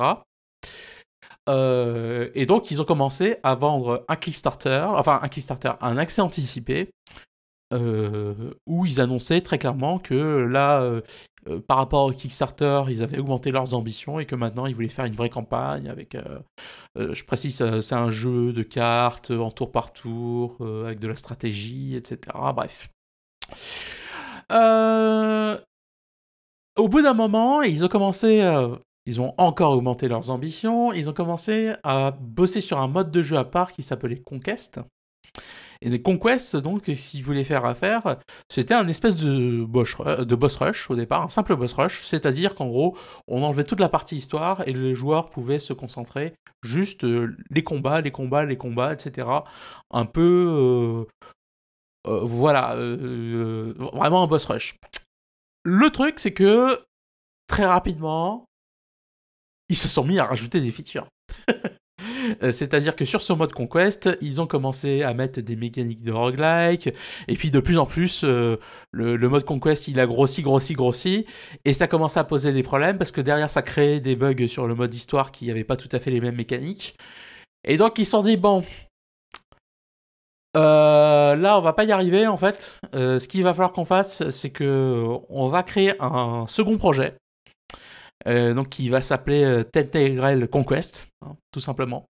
Ouais. Et ce second projet, euh, ce sera un jeu à part, sur lequel on va se concentrer pour le moment. hein. On va sortir quelques updates pour le mode histoire, etc. Mais on va se concentrer pour le moment sur le mode Conquest. Et ça fera un, un jeu à part, euh, en mode roguelike, avec des cartes, etc. Il n'y aura pas le mode histoire, mais les gens pourront s'amuser dessus. Euh, ça, c'était en mai 2021. Euh, je précise que euh, ils ont fini par le sortir, ce mode Conquest, et que le jeu est plutôt apprécié. Hein, euh, C'est-à-dire qu'il y a 91% d'évaluation positive. donc vous allez me dire, tout va bien. Et oui, effectivement, jusque-là, jusqu'ici, tout va bien. Alors, je précise, le studio étant assez réglo, ils ont décidé qu'ils allaient faire, comme ils avaient fait deux jeux, ils allaient offrir les deux jeux aux gens qui ont acheté le, jeu de base au départ, tu sais, au moment où ils n'avaient pas encore fait le, split, et que les deux jeux seraient offerts à tous ceux qui ont acheté euh, déjà le Kickstarter et aussi euh, le jeu au départ euh, quand il n'y avait qu'un seul et unique projet en accès anticipé. Donc, pour le moment, pas grand chose à dire, sauf que voilà. Donc, ils ont concentré leurs efforts sur Conquest, ils l'ont sorti en décembre 2021. euh, et ils ont annoncé que, par contre, enfin, ils l'ont sorti avant décembre 2021. Et en décembre 2021, ils ont annoncé que ça y est, ils se remettaient sur le projet d'origine, donc avec le mode histoire. Sauf que là, ils ont dit qu'ils euh, avaient complètement changé leur fusil d'épaule et que d'un jeu en tour par tour avec des cartes, on était passé à un RPG en vue à la première personne en monde ouvert. Oh, Il s'éparpille un peu quand même. T'es... Vous avez dit Scope Creep Voilà. Donc, euh, non, parce que, quand même, il faut dire une chose. euh, faire un jeu de cartes. Pourquoi je parle de Scope Creep? Parce que, euh, autant, moi, le truc Conquest, encore, ça peut paraître raisonnable, dans le sens où, tu sais, c'est, c'est pas des projets qui demandent énormément de moyens. En plus, c'est un roguelike, où ils reprennent déjà des mécaniques qu'ils utilisaient avant, sauf qu'ils rajoutent des trucs dedans pour, le pour faire un jeu à part entière. Donc, c'est encore raisonnable, tu vois, comme, comme différenciation par rapport au projet de base. Là où ça commence à me poser problème, c'est quand tu dis Ah bah écoutez, tout ce qu'on a fait jusqu'ici, on l'a foutu à la poubelle, on va complètement changer le système de jeu et on va faire un monde ouvert, ce qui est à peu près le truc le plus cher auquel tu peux penser actuellement dans l'industrie, tu vois. En dehors des jeux services. Parce que si ça se trouve, bientôt ils vont nous annoncer qu'ils font un jeu service, on sait jamais. Donc, euh, résultat des courses, ils ont récemment euh, dévoilé euh, 26 minutes de gameplay chez IGN. Alors je précise qu'ils sont obligés de montrer le jeu parce qu'évidemment il est en accès anticipé toujours. Il faut bien qu'ils en parlent, tu vois, il faut bien qu'ils le montrent, qu'ils donnent des nouvelles sur ce qu'ils font. C'est ça le principe d'un accès anticipé. Sauf que du coup le problème c'est que le jeu est tellement différent du projet de base qu'on se retrouve avec un truc. Enfin, tu sais, t'as des. Alors, la DA, elle est toujours. euh, Il y a toujours des trucs qui font envie dans la DA, si tu veux, mais. Les gars, vous êtes un petit studio indépendant, tu, tu montres pas ça, en fait. Bah, surtout Voilà. que les gens, ils ont pas vraiment baqué. Enfin, c'est pas ce qu'ils voulaient, non? Et puis, surtout, il y a plein de gens qui sont pas au courant, en fait. Et du coup, il y a des gens qui croient que c'est un nouveau jeu. Moi, moi quand j'ai vu ça, euh, je vais vous le dire, ça fait un moment que je m'étais pas renseigné sur ce qui était arrivé au jeu, en fait. Et du coup, euh, je me disais, mais euh, attends. euh, C'est pas ce que les gens, ils ont baqué, hein. Non, non, non, non, c'est pas ça. C'est au départ, moi, je croyais que c'était un nouveau jeu, en fait. Bah ouais, c'est chaud. Euh, C'est un, gaspillage de ressources, hein, sérieux. hein. Bah après, ils ont joué, ils ont sorti techniquement euh, un, un jeu de cartes en tour par tour. Euh, c'est juste qu'il n'y a pas le mode histoire dedans en fait. Et c'est ça qui a posé d'ailleurs partie à une problème de- à une partie de la communauté. C'est que euh, les gars, euh, nous ce qu'on a financé, c'est un jeu de cartes avec une histoire en fait. Bah ouais, bah, ils sont plus trop dans le. Non, Voilà. Ils se sont servis de leur argent pour faire d'autres trucs. Pour faire d'autres trucs, en fait, ils ont fait ce qu'ils voulaient, quoi. Voilà, c'est ça. Bah, Donc cool. déjà, ça, de base, c'est pas très réglo. Et en plus, ce qu'il montre là, très sincèrement, euh, pour quelqu'un qui a pas suivi, tu vois, tout l'historique, tu dis, euh, ouais... euh, Je passe. C'est un peu dégueulasse, quoi, tu vois. Alors certes, il y a- il y, a des moments où... euh, T'as des trucs magnifiques, genre là, tu vois, t'as t'as cette, espèce de plan dans une mine euh, où tu sens que, ouais, ils ont des artistes talentueux, tu vois, etc. Mais encore une fois, moi, le truc, c'est que je suis pas très optimiste, en fait. Parce qu'un monde ouvert, alors, autant tu me dis, ouais, on va faire un, un espèce de Kingsfield, tu vois, à la From Software, où euh, bah, c'est un peu à Dark Souls à la première personne, et euh, en gros, euh, tu vas avoir euh, un monde assez restreint dans lequel tu vas pouvoir te balader. Là, ok, on peut discuter, tu vois. Mais un monde ouvert? Non, mais vous êtes un petit studio qui a sorti un jeu de plateau, qui a sorti un- un jeu tactique de cartes en tour par tour. Un monde ouvert, c'est un autre chose, tu vois, en termes d'ambition, en fait. Vous le sortez où, l'argent, en fait? Moi, c'est c'est pour ça que je parle de Scope c'est même en pardonnant, tu vois, ce qu'ils viennent de faire. euh, parce que je vous avoue que moi, euh, sur le papier, euh, je suis assez fan de la direction artistique qu'ils qu'ils proposent. Et moi, un, jeu de dark fantasy avec cette direction artistique-là, un peu en mode Kingsfield, moi je prends, il n'y a pas de souci. Très égoïstement, j'ai envie de dire, je prends. Mais derrière, je me fais pas d'illusions, c'est-à-dire que je, je vois ce qu'ils essayent de faire, je vois qu'ils veulent faire un monde ouvert. Je fais les gars, mais vous allez le trouver où le budget en fait quoi? C'est faut pas faire ça. Ouais. Faut. Alors certes, vous avez sorti un premier jeu qui est euh, apprécié, qui est bien noté sur Steam, parce que 91% sur Steam, euh, c'est quand même une bonne note. Ça veut dire qu'il y a quand même un large public qui a apprécié le jeu. C'est un jeu qui est, euh, c'est sans doute correctement vendu. C'est un jeu qui a une vraie identité visuelle. Mais derrière, un monde ouvert, ça réclame de la thune. Quoi. C'est clair. Voilà. Je sais pas si vous avez des choses à ajouter, messieurs, ou. euh, je Bah, fait moi, je tour. dirais que, euh, enfin, moi, je dirais qu'ils ont fait les poches de leurs backers pour faire un peu euh, ce qu'ils avaient envie de faire, quoi. Bah, Et ça, après, c'est pas cool. moi, les euh, mauvaises langues, les mauvaises langues diraient ça, Garo. Pour les backers Ouais. du Kickstarter, euh, je pense qu'il n'y a pas trop de problème dans le sens au départ, eux ce qu'ils avaient backé au départ c'était euh, un jeu de plateau qu'ils ont eu et ils avaient en bonus un jeu de cartes, enfin une retranscription du jeu de plateau en jeu sur micro-ordinateur et quelque part c'est ce qu'ils ont eu avec le mode Conquest. Hein, euh, de, pour, les, pour les backers du Kickstarter, Ouais, je parle. Ils voulaient Par quand même pour l'accès anticipé, ça pose un problème. Parce que la- ceux qui ont acheté l'accès anticipé, eux, pour le coup, c'est pas ce qu'ils ont acheté. Au départ. Non, mais ce que je veux dire, c'est que euh, l'argent qui, était, qui a été backé, les ressources devaient aller que pour le mode Conquest et le, enfin, que pour ça, et pas pour créer ce jeu-là. Alors, Parce qu'avec plus de ressources, ils auraient peut-être pu faire plus de choses. euh, sur le, euh, tu parles du Kickstarter ou tu parles de l'accès anticipé là? Du, du Kickstarter. Non, mais le Kickstarter, à la base, c'est un jeu de plateau, point. Tu vois, et t'as le mode Conquest en bonus. Bah, alors ce jeu-là, alors, où ils ont pris l'argent pour le faire. Bah, ce jeu-là, ils ont vendu leur premier jeu, donc le mode Conquest, et ils le financent avec ça, tu vois. Là où ça me pose problème, c'est que le mode Conquest, ils ont pas mis l'histoire qu'ils avaient euh, vendue dedans. En fait, pour moi, ce qu'ils auraient dû faire, si tu veux, c'est euh, vous voulez faire votre jeu en monde ouvert, très bien. Vous rajoutez une campagne euh, vous, au mode Conquest. hein. Euh, vous rajoutez un mode campagne, tout simplement. Vous finissez le jeu. Alors après, ils ont expliqué leur raisonnement. hein. Ils ont, en fait, ils ont rencontré des difficultés aussi, c'est-à-dire que ils sont rendus compte que les mécaniques narratives ne s'intégraient pas bien avec euh, ce qu'ils avaient fait sur la partie roguelike et tout. Euh, et que à force d'itérer, ben euh, la narration ne s'intégrait pas avec euh, les mécaniques de jeu. Bon, je vous avoue que je suis un peu dubitatif parce que quand je vois que Final Fantasy Tactics marche très bien, alors certes, c'est vrai qu'il y a des moments le jeu raconte un peu sa life et c'est pas forcément pour tout le monde d'avoir un roman à lire entre les missions, tu vois, mais ça marche. C'est juste que ça leur plaisait pas à eux, mais tu, peux faire quelque chose comme ça en fait. Moi je pense qu'ils auraient dû faire ça, tu vois, c'est-à-dire euh, euh, faire un mode campagne euh, qui reprend une partie des mécaniques du mode Conquest, qui soit intégré, à Conquest et qui disent euh, voilà, on a fait ce jeu-là, on vous a mis le mode campagne qu'on vous avait promis, on vous a raconté une histoire, maintenant on a décidé qu'on avait envie de faire un jeu en monde ouvert, et du coup ça c'est notre prochain projet. Je pense qu'ils auraient dû le faire comme ça en fait.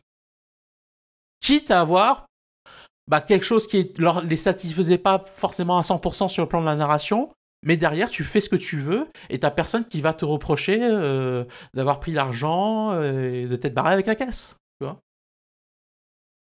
Voilà. D'accord, ok. Et c'est dommage, hein, parce que moi, je suis amoureux de la direction artistique. euh, je suis, encore une fois, moi, tu me fais un Kingsfield avec cette DA là, j'achète tout de suite. hein. Mais tu lui laisseras peut-être sa chance quand même Ah, moi, j'en sais rien, j'ai pas investi de toute façon, donc on verra. Mais euh, honnêtement, euh, soyons sérieux, je n'y crois pas une seule seconde. Euh, je veux dire, si Bethesda met des années à pondre des mondes verts, c'est pas le studio indé de Jean-Michel qui va se mettre à faire des mondes ouverts ambitieux comme ça d'un seul coup en claquant des doigts, si tu veux. Quoi. Enfin, ça, je, je suis extrêmement dubitatif sur la qualité finale. Maintenant, s'ils disent que en, en- quand ils disent monde ouvert, ils entendent Kingsfield, là on peut discuter. Mais c'est pas vraiment un monde ouvert, quoi, en fait. Parce que pour moi, monde ouvert, il y a tout un tas de de prérequis, si tu veux, qui font que c'est pas euh, c'est pas pour rien que c'est des gros- il y a que des gros studios qui peuvent se permettre de faire ça en fait quoi. C'est clair qu'il faut des ressources, euh, pas illimitées, mais euh, il faut des ressources. hein. Puis pas qu'un peu. Voilà. D'accord, ok. Est-ce qu'on peut passer au su- sujet suivant? Ouais, on va passer au sujet suivant. Ouais, c'est bon pour moi. Ok. Ok, bon bah on passe à chez le- les syndicats chez Activision, donc euh, ils, aiment- ils n'aiment pas trop les gens syndiqués. Tu vas nous expliquer euh, c'est quoi le souci? Bah, euh, c'est très simple en fait. Vous le savez, euh, Raven Software a créé le premier syndicat aux États-Unis, euh, aux États-Unis, précisons-le, hein, euh, dans, dans le jeu vidéo.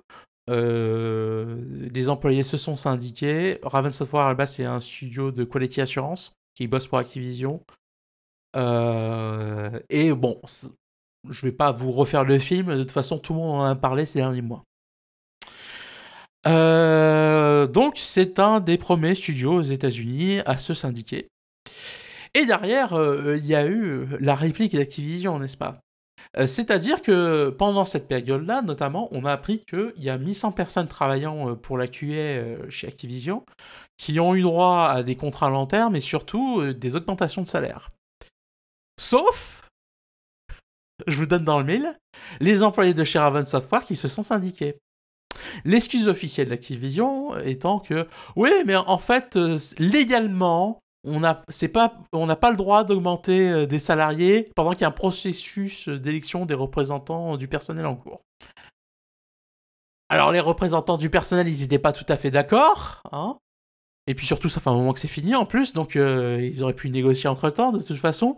Donc ils sont allés voir ce qu'on appelle la NLRB, la National Labor Relations Board. Euh, c'est tout simplement une association, un, organisme gouvernemental qui statue euh, sur euh, ce genre de questions. Et ils ont dit, bah non, c'est du bullshit en fait. Euh, Activision n'a aucune excuse pour ne pas vous avoir euh, augmenté vous. euh, ce qu'ils racontent, c'est n'importe quoi. Voilà. Ah, ils Donc ont du tenté. coup, voilà, ils ont tenté. Ouais. Hein, sur un malentendu, ça peut passer. Euh, des fois que les salariés ferment leur gueule et qu'ils se laissent faire, hein, tu sais, ça, ça passe. Voilà. Ah oui, voilà, vous, ah oui, du coup, on va pas se syndiquer. hein, on va changer d'avis.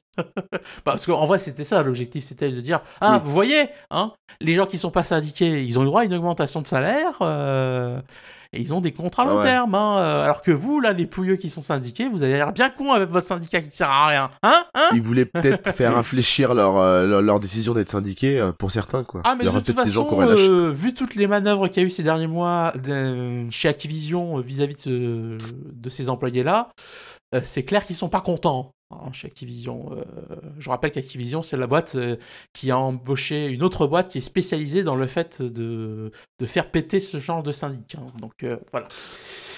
Ouais, mais ah, ah, bon, après, euh, ce que je veux dire, c'est que avant le rachat par Microsoft, est-ce qu'ils sont pas, ils ont pas intérêt à assainir euh, toutes les, enfin toutes les dérives qu'il y a eu, euh, de mettre tout à plat, parce que quand ils vont être rachetés par Microsoft, Tu parles va... de Bobby Kotick, là. Est-ce que tu crois que ce ouais. gars est quelqu'un de raisonnable, qui en a quelque chose à foutre? Ah non, c'est c'est c'est Satan ce mec. Non, voilà, bon, je pense que... Il en a rien à foutre. Voilà, mais c'était bon. juste pour euh, dire, voilà, c'était la news connard de la semaine, hein, évidemment, parce que bon, euh, c'est quand même un sacré move de connard, hein, il faut le dire. Donc euh, Activision, ne changez pas, hein, on vous aime. Voilà. Ouais, puis quand pas. c'est pas eux, c'est en est un autre. hein. Toutes les semaines, il y en a toujours. hein. C'est clair. Ah, C'est putain, clair. mais ce scandale, quoi. Ouais. On passe à la suite Est-ce qu'ils ont, Hein euh, mais j'ai peut-être une petite euh, question. Est-ce qu'ils ont quand même eu gain de cause euh, les en cours de négociation. Alors, euh, techniquement, ils ont gain de cause, hein, parce que l'organisme qui est chargé de statuer dit bah non, on vous raconte de la merde. Hein, ils peuvent pas se baser sur ça légalement pour vous emmerder. Donc euh, euh, là, ils peuvent aller voir Activision et leur dire. Par contre, ils n'ont pas pouvoir de contraindre cet organisme-là. Ils, Ouais. disent juste que juridiquement, Activision dit de la merde. Donc, euh, si vous allez négocier avec Ouais. eux, vous êtes en position de force parce qu'ils disent de la merde. Donc avec ça, ils peuvent Ah, euh, soit dit en négocier passant, leur je salaire. précise, Activision persiste et signe. Voilà. D'accord. Ça, ça- Ok. ça va bien se passer, je suis sûr. Comme d'habitude avec Activision, ça va bien se passer. Vous allez voir. Oui, ensuite de pire en pire, hein, je sais pas ce qui va se passer. hein. ok, alors là on parle de Sony qui sortira des jeux à service simultanément sur PC et sur PlayStation. Oui, surprise, alors, surprise. C'est juste un peu la suite de ce qu'on disait euh, la semaine dernière. Bon, euh, Sony euh, sort ses exclus euh, un an après parce que bon, euh, ils ont pas forcément intérêt à les sortir tout de suite. Ouais, ce parce que temps-là pour le coup, semble quand- bientôt révolu. Parce que pour le coup, quand tu cherches à, vendre des consoles, euh, t'as intérêt à ce que ce soit exclusif un petit moment, tu vois. Par contre, pour ce qui est des jeux services, là, ils ont intérêt à te le vendre tout de suite sur tous les supports, et c'est exactement euh, ce qu'ils ont annoncé. C'est-à-dire qu'à partir de maintenant, tous les jeux services qu'a annoncé Sony, et Dieu sait qu'ils ont annoncé beaucoup, je crois que c'était une 10 ou 11 qu'ils ont dit qu'ils étaient en train de bosser dessus, enfin bref. Euh, tous les jeux à service sur lesquels bosse Sony sortiront simultanément sur PC, ils ont intérêt à le faire, parce que évidemment, là, euh, le modèle économique de ces jeux-là, euh, enfin c'est pas des jeux qui sont là, si tu veux, pour vendre des PlayStation, c'est des jeux qui sont là pour générer un revenu constant de cash. Ouais, Donc, bah, euh, ils s'entraînent sur Gran Turismo déjà là. C'est ça. Donc euh, là, du coup, euh, bah évidemment que tu vas sortir le jeu sur PC parce que déjà, ça te fait une plus grosse base de clients qui va dépenser du fric en microtransactions, mais en plus, ça te remplit des serveurs et donc ça réduit Bah, les temps de queue. Je vais, je vais euh, rappeler quelque chose que tu disais souvent dans les émissions précédentes, c'est à faire plein de jeux à service. À quoi les gens, enfin, les gens peuvent pas jouer à 10 jeux à service en même temps? C'est un et c'est tout quoi. Donc Ah oui, euh, non, mais forcément, ça, Ah oui, mais euh, ça, ils s'en foutent, Garou. hein. Eux, ce qu'ils voient, c'est vision. Ah, les oui. actionnaires leur disent les jeux à service, ça rapporte tant, donc faites des jeux à service. Ils ont pas Ouais, d'études, le- tu vois, plus poussées que ça en se disant, disons bah, si en balancent un maximum en, en- en espérant qu'il y en ait un ou deux qui, qui, qui, qui cartonnent, prennent. quoi. Bah ouais. Et de toute façon, c'est- Ouais. c'est logique que Sony sorte ses jeux à service sur PC. Les jeux à service, bon, on pourra m'objecter le mobile et je serai d'accord, mais c'est quand même plus, euh, on va dire, écosystème PC que écosystème console, les jeux à service. Donc peut-être que Sony se dise aussi, est-ce que sur PS4 ça va passer? Euh, Bon, au pire, si ça passe pas, sur PC, déjà, s'ils sont assez bons en soi les jeux, même si on forme une base sur PC et qu'au pire on est obligé de les virer des PS4 parce que ça fait scandale, au moins on est tranquille, quoi. Même si à mon avis Ouais. ça passera très bien sur PS4, il y aura pas de souci. Ouais, ouais, ouais, ouais, pas de souci. Et je dis bien PS4, hein, parce que bon, la PS5 pour l'instant.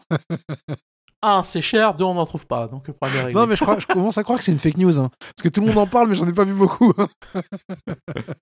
Ah, moi, j'en vois popper euh, sur Didlab euh, tous les jours et sur Chocobon Plan, mais c'est des packs. Comme je vous ai expliqué la dernière Ouais, fois, ouais, c'était ouais. des packs, quoi. Ouais, C'est pas des consoles nues. Ah oui, non, mais ils abusent complètement de la situation. Oui, oui. euh, Ah oui, ils forcent là, la main, je dis euh. deal, je précise, je parle pour le coup des revendeurs. Des revendeurs. euh, qui ouais. euh, se font leur beurre sur ces packs-là. euh, Voilà, bref. Euh, La, la Voilà, PlayStation voilà. 5, de toute façon, moi j'ai fait une croix dessus. hein, c'est, euh, T'as abandonné quand? C'est quand que tu t'es dit c'est mort? Parce que ça fait un moment. Attends, fait elle- est sortie il y a euh, combien de temps? euh. C'est il y a plus de deux ans déjà? Tu vois, pendant deux ans, la console, elle est pas disponible. C'est déjà un miracle qu'elle soit pas morte. Je connais que une personne dans mon entourage qui l'a. Euh, donc, euh, c'est pas beaucoup. Mais moi, je vous avoue que. Ah oui, c'est des- tiens, ça me fait penser à un truc. c'est En raison en plus de sortir ces jeux à service-là euh, sur PC. Parce que ça coûte tellement cher à faire. Bah ouais. T'imagines bien s'ils devaient se contenter du parc de la PlayStation 5 Au Non, mais s'ils pourraient Ouais, les sortir sur Switch, et, franchement, ils le feraient. Hein. S'ils arrivent à trouver un accord avec. Là, ils sont sans pitié. Là, s'ils trouvent même un accord avec Microsoft, avec qui tu veux, là, ils les sortent partout. Hein. Bah ouais, Ouais, ouais, là, vu la thune qu'ils ont dû mettre. On verra si Bah cette alors après, je stratégie me- elle marche. Tu sais, la stratégie pose des spaghettis, tu poses tout euh, sur un mur et tu regardes ce qui colle. Sais, ils vont faire Euh, 15 parce- jeux, brax, et ils vont voir lequel va marcher. Ils vont voir que lesquels sont al dente. Voilà, lequel colle au mur. Parce que là, ils sortent leurs jeux à service simultanément sur PC. Ils sortent leurs jeux euh, à, à licence, euh, leurs jeux phares, euh, plus tard sur PC. C'est quoi l'intérêt d'acheter une PS5 maintenant, en fait? S'ils sortent tous les jeux sur... euh, Alors, à Garo, je t'explique un truc. Il y a rien de plus impatient qu'un gamer. ouais. C'est vrai que c'est euh, capricieux, ça. Enfin, non, mais, non, mais vraiment, quoi. Quand tu vois. Parce qu'on avait fait le reproche à, à Xbox de sortir ses, ses grosses licences sur PC et sur Xbox. Oui, mais en c'est en se disant, mais dans simultané. ce cas-là, Absurde. c'est- J'ai toujours trouvé ça absurde Oui, comme eux, c'est en simultané. Ouais, euh, Ouais. mais par contre, je suis d'accord avec FK, c'était un. Alors, c'était un reproche absurde. Euh, par contre, c'est vrai que c'est une remarque judicieuse de dire à Microsoft bon, ok, par contre, on, vous avez conscience que euh, du coup, euh, votre console, euh, c'est moins intéressant. Mais après, euh, le truc, c'est que, comme on dit d'habitude, euh, enfin, je me rappelle les discussions qu'il y avait eu à l'époque, bah, le- tout simplement, le public des consoles, c'est pas le public PC, les gens. hein. Bah ouais. Il y a, il y a des Non, gens, même, on n'a euh, pas ça les moyens d'acheter- Non mais je vais pas acheter. De toute façon, quoi. moi je t'explique un truc, c'est pas compliqué. Je pense que c'est le cas pour beaucoup de gens. Mm. Euh, S'il y a une exclue Xbox, ben je vais pas y jouer tout simplement. Je vais pas acheter une Xbox pour un jeu, tu vois. Il y a Mm. tellement de Ouais, jeux aujourd'hui. C'est bon, j'ai mon PC, j'ai déjà investi, c'est mort. Tu vois, je vais pas racheter un truc. Et pareil d'ailleurs, et ce que je dis, c'est valable pour Sony, c'est valable pour, tu vois, c'est valable pour trop de gens. Je pense qu'aujourd'hui là, avec sauf, euh, sauf pour Nintendo, là. Là, c'est cuit, là. Ouais, Nintendo, c'est différent. Nintendo, c'est différent. Bah, j'ai encore une Switch. hein, Ah. D'ailleurs, j'ai un PC et une Switch en vrai, moi. Donc, Ouais. euh, bon, ma Switch, elle prend la poussière, je te cache pas. Mais pas parce qu'il n'y a rien dessus, hein, juste parce que euh, bah, je joue plus sur PC en ce moment. Mais voilà, c'est c'est vrai que franchement, les exclus, je pense que là, aujourd'hui, avec l'inflation et tout machin et trucs, ah, c'est chaud. Hein.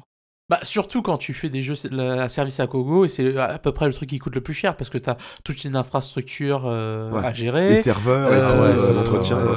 Ouais. T'as des équipes euh, à payer aussi parce Ouais. que les gars qui développent le contenu là, ils sont pas gratuits. Hein. euh, C'est c'est des gars, des gens qui sont payés euh, très très cher en fait. C'est vrai. Donc euh, La seule moment, objection que j'ai à ça, ça, ça s'accumule quoi, tu vois. ouais, la seule objection que j'ai à ça, c'est les jeux solo, mais bon, après c'est des vrais AAA, je pense. Qui ont en plus un aspect multi, en plus des mises à jour, donc ils payent encore des équipes, ils payent des serveurs, tu vois. Mais bon, ça c'est déjà des très gros studios, donc c'est pas pareil. Ils ont déjà. Après, euh, comme dit GT Sierra, c'est le point que je faisais tout à l'heure, c'est que euh, par, il y a des gens, ils continuent à, ach- à acheter leur euh, PlayStation parce que ben, il y a des gens, ils veulent jouer dans un salon, quoi. Euh, c'est un confort de jeu qu'ils apprécient. Ils aiment pas jouer devant euh, leur PC. Ils, ils aiment pas jouer sur Steam. euh, ils veulent brancher leur console. Hop, ils se posent le cul dans le canapé. Ils jouent. Point. Quoi. Mais c'est vrai, hein. Il y Bon, a ça des jeux plus qui le sont fait qu'aujourd'hui, un PC, c'est pas le même tarif qu'une console. hein.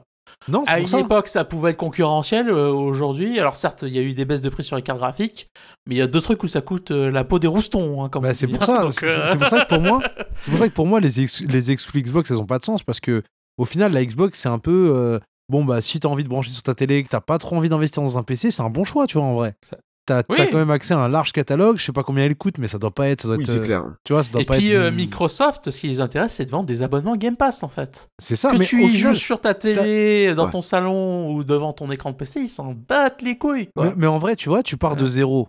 Euh, T'achètes une Xbox avec un Game Pass, t'es t'es un peu refait quand même, tu vois, pour, pendant Ah ouais. un moment. En vrai. Mais, mais pour moi, je vais être très honnête, pour moi, ça c'est. Alors, sorti de bizarreries comme Nintendo par exemple, ou parce que tu sais, euh, ils aiment bien concevoir euh, le hardware en fonction Ouais, des eux, c'est projets très qu'ils vont faire, etc. Euh, c'est vrai que Nintendo, ils ont une philosophie générale sur leur, leur machine en fait. Mais Sony, Microsoft, c'est kiff-kiff, tu vois. On pourrait pas imaginer un support console unique où chacun vend à la limite sa manette pour ceux qui préfèrent les manettes PlayStation et les Bah, manettes toutes les manettes seraient compatibles, tu veux dire, tout simplement. Voilà. Voilà, Bah, moi, ce ça. serait le système tout- rêvé, ça. Un Bah support ouais. unique où euh, toutes les manettes sont uniques, et, euh, enfin sont, sont compatibles, et derrière euh, rouler jeunesse, quoi. Bah, t'es en train de réinventer le PC, tiens. Bah, alors, un PC, pas tout à fait, parce que pour moi, le PC, c'est quand même une philosophie très particulière, où tu as un peu les mains dans le cambouis, même si c'est un peu, un, peu en train de changer avec le Steam Deck. Mais euh, il y a quand même un côté, tu sais, où euh, bah, je bidouille un peu, euh, j'ai la main sur les fichiers de mon jeu, etc. Et euh, j'ai pas à gérer les problèmes de Windows, en fait. Tu vois. Une console, ça reste un support où je branche, je joue, où tu me casses pas les couilles. Ouais, c'est ça, ouais. Mm. Bah, je pense, hein, je pense franchement, tu pars de zéro, ouais, c'est ça. Le plan le moins cher, c'est une Xbox avec un Game Pass, et ouais, je pense, euh, tu, tu roules un an tranquille, quoi. Donc, et honnêtement, même pour Sony, Microsoft, enfin surtout pour Sony, parce que pour le Microsoft, je pense qu'ils sont dans cette optique-là. Mais euh, pff, euh, ça, ça sert à quoi, franchement Est-ce que là, vous vous mettez pas des contraintes, en fait, euh, qui font que derrière, vous gagnez moins d'argent, tout simplement pour, pour des conneries en plus, hein, parce que honnêtement, euh, c'est pas avec le business des consoles que vous faites de l'argent. Nintendo, oui, ils font de l'argent avec les Non, consoles. Mais surtout, Ni- Nintendo, ils se rendent- je pense que Nintendo se rend pas compte, mais euh, vendre un Mario Kart, retravailler un peu 4K, etc., ou en tout cas au moins compatible PC, sur Steam, Mario Kart, je pense que ça surcartonne. Moi, je pense qu'ils s'en Ouais. rendent compte, mais euh, Nintendo, ça a toujours été euh, la Déjà, boîte ils sont ouverts au mobile. Ça, arrivera peut-être. qui fait des jeux en fonction du hardware qu'ils ont construit. tu vois. Ça, c'est vrai. Mais que- ils, sont, que- ils sont ouverts au mobile quand même. Ouais, mais euh, le mobile, c'est pas la Switch. C'est pas les mêmes jeux. C'est, on te sort pas Ça, le jeu vrai, en un pour ouais. un. On te sort un jeu pour mobile. Point. Et ouais, qui est pas. Ouais, c'est vrai. Et qui est dégueulasse. Ouais. en. Enfin, j'ai- je sais pas, j'ai pas testé le Mario Kart ah non, sur mais c'est, mais- un scandale, il paraît. hein. Euh, moi, ce que j'avais vu d'un point de vue économique, c'est un véritable scandale. Ok, Euh, bon, bah voilà. Au moins, c'est plié, euh, affaire. Euh, et oui, j'étais Sierra qui dit que j'ai raison, que le Steam Deck tend à faire Surtout des c'est jeux PC, des jeux un- avec de se faire un petit billet sur chaque console vendue. En plus, euh, ouais, le, le Steam Deck, euh, c'est vrai que ça a l'air intéressant. En plus, j'ai vu qu'ils ont un dock aussi et tout. Donc, euh, ça a l'air d'être un. Mais le problème du Steam Deck pour le moment, Moi, c'est bien, que le tous Steam les Deck, jeux ne ouais. sont pas compatibles. Pour moi, c'est ça le problème, Ouais. c'est que tous les jeux du Steam Deck ne sont pas compatibles. Et ça, euh, pour beaucoup de gens, ça reste C'est une un frein. barrière. Qu'est-ce que tu veux dire pas Ouais. compatible? Bah parce que tu- le Steam Deck c'est Linux, Kafka. Et Ah t'as une ouais, c'est surcouche Linux, qui est ah bah voilà. Ah bah Oui, oui. mais, oui, mais C'est euh, mort. du coup, tu as une surcouche qui doit interpréter, euh, qui marche très bien. hein. Il y a plein de jeux qui marchent très bien dessus et qui, même parfois marchent mieux que sur Windows. Mais du coup, tu as une surcouche qui interprète euh, le code, en fait. Et cette surcouche-là, elle n'est pas compatible avec tous les jeux, notamment Oui. euh, certains euh, logiciels de triche, par exemple. Comme Wine sur Linux, je vois le genre de truc. Voilà. Un interpréteur, ouais. Euh, en beaucoup mieux par contre. hein. C'est euh, vraiment, euh, ça marche beaucoup beaucoup mieux que Wine. Enfin c'est, enfin tu vois que c'est Valve qui a fait le truc et que les gars ils connaissent leur sujet mal, hein, quand il faut franchement. coder Et en plus, il y a beaucoup plus, de plus en plus de jeux qui sont compatibles Linux, puisque de plus en plus de moteurs maintenant te permettent de faire du multi-export, etc. Donc, euh, c'est un problème qui en plus va se résoudre, euh, Hmm. enfin, va se résorber en tout cas, avec le temps. Bon, de ce que j'avais lu là-dessus quand même, c'est ce que disaient les développeurs, c'est que c'est pas non plus genre t'appuies sur un bouton et ça marche. hein. Il y a quand même un travail à faire euh, qui coûte de l'argent. Il faut accepter de- d'investir dedans. Quoi. Mais dans tous les cas, euh, pour le moment, le Steam Deck, c'est pas non plus 100% plug and play. Ça commence à l'être hein, pour un, pas mal de jeux. Mais, Mais, tu peux pas il y a toujours des cas particuliers où ça marche pas. Voilà. tu, tu peux pas installer de Windows sur pour ton une version. Euh, Non, mais c'est euh, Windows, il est pas fait pour tourner sur des machines comme ça, les gars. C'est pas pour rien que Windows, il faut une machine. euh, Il est fait pour tourner sur rien du tout, de toute façon. euh, non, non, mais voilà, enfin, tu t'installes Windows 11 là-dessus, euh, ça n'a pas été fait pour, hein, voilà. Donc, euh, Ouais, peut-être que Microsoft proposera un deal à Valve. Je pense J'attends que une c'est plus version des 2 histoires pour de droit voir s'ils vont pas hein. améliorer ce qui ne va pas. Je pense pas que Valve peut te vendre un OS Microsoft comme ça. Je pense que c'est plus ça le problème. Bon, Bon, bah, on a dérapé sur cette Ok, news. hein. bah, on... Mais t'as on remarqué, passe à la il y a qu'une news, seule ligne dans le directeur. C'est toujours la ligne, il y a, pas grand chose, bam, ça dérape. oui, donc euh, on enchaîne sur euh, la news de Disco Elysium. Euh, Ouais. Alors, il faut savoir que donc euh, il y a eu. euh, alors, je précise en préambule, euh, cette news-là, je ne vais pas m'attarder très longtemps sur euh, le côté actualité du truc. Il y a plus un sujet de fond que je vais aborder que le côté euh, ah machin s'est barré de machin donc euh, du coup on va spéculer sur ce qui s'est passé pourquoi machin s'est barré j'en sais rien donc je vais pas m'amuser à spéculer là-dessus donc euh, Martin, euh, enfin c'est cette semaine, Martin Luya, qui est membre fondateur de Zaum, donc qui est le studio derrière Disco Elysium. Disco Elysium, je le rappelle, hein, euh, l'un des meilleurs RPG jamais sortis, n'est-ce pas? Ou un RPG communiste où on joue un gars complètement torché, qui est d'ailleurs tellement torché que, à la fois physiquement et mentalement, qu'il y a sa cravate qui lui parle et qui dit trucs euh, pas très gentils d'ailleurs. Euh, donc Disco Elysium, qui est euh, un jeu très particulier, ambiance années 70, euh, où on joue un détective privé qui a perdu la mémoire et qui doit résoudre une affaire de meurtre. Et qui est juste euh, une, une perle absolue. Voilà, euh, une perle d'écriture, une perle de mise en scène, euh, un, des rares jeux que je connaisse qui est capable de parler euh, avec beaucoup de sérieux de, des problèmes d'addiction à l'alcool, etc. tout en ayant un, certain degré d'humour quand même et tout. Enfin, voilà, c'est vraiment un jeu qui est extraordinaire. Donc, ce jeu que j'adore énormément, il y a un collectif à la base qui est à l'origine de son développement, et euh, notamment trois personnes. hein. Euh, ces trois personnes, c'est euh, Alexander Rostov, qui est directeur scénaristique, Hélène Handper, qui est scénariste, et Robert Kurwitz, qui est designer. Robert Rostov étant, quelqu'un qui a eu une grosse influence sur le développement du jeu, je pense notamment que si le personnage principal sonne aussi juste vis-à-vis de ses problèmes euh, d'addiction à l'alcool, c'est pas pour rien, c'est parce que euh, Alexander Rostov, c'est quelqu'un qui a eu des problèmes d'alcool euh, qui sait de quoi il parle, en fait, tout simplement. Bon, il se trouve que Martin Luiga, qui est un membre fondateur de Zaum, a annoncé que... alors déjà, il, il allait dissoudre euh, l'association culturelle Zaum, qui n'est pas à confondre avec la boîte, enfin l'entreprise Zaum, parce qu'au départ, Disco Elysium, c'est la création d'un collectif d'artistes, en fait.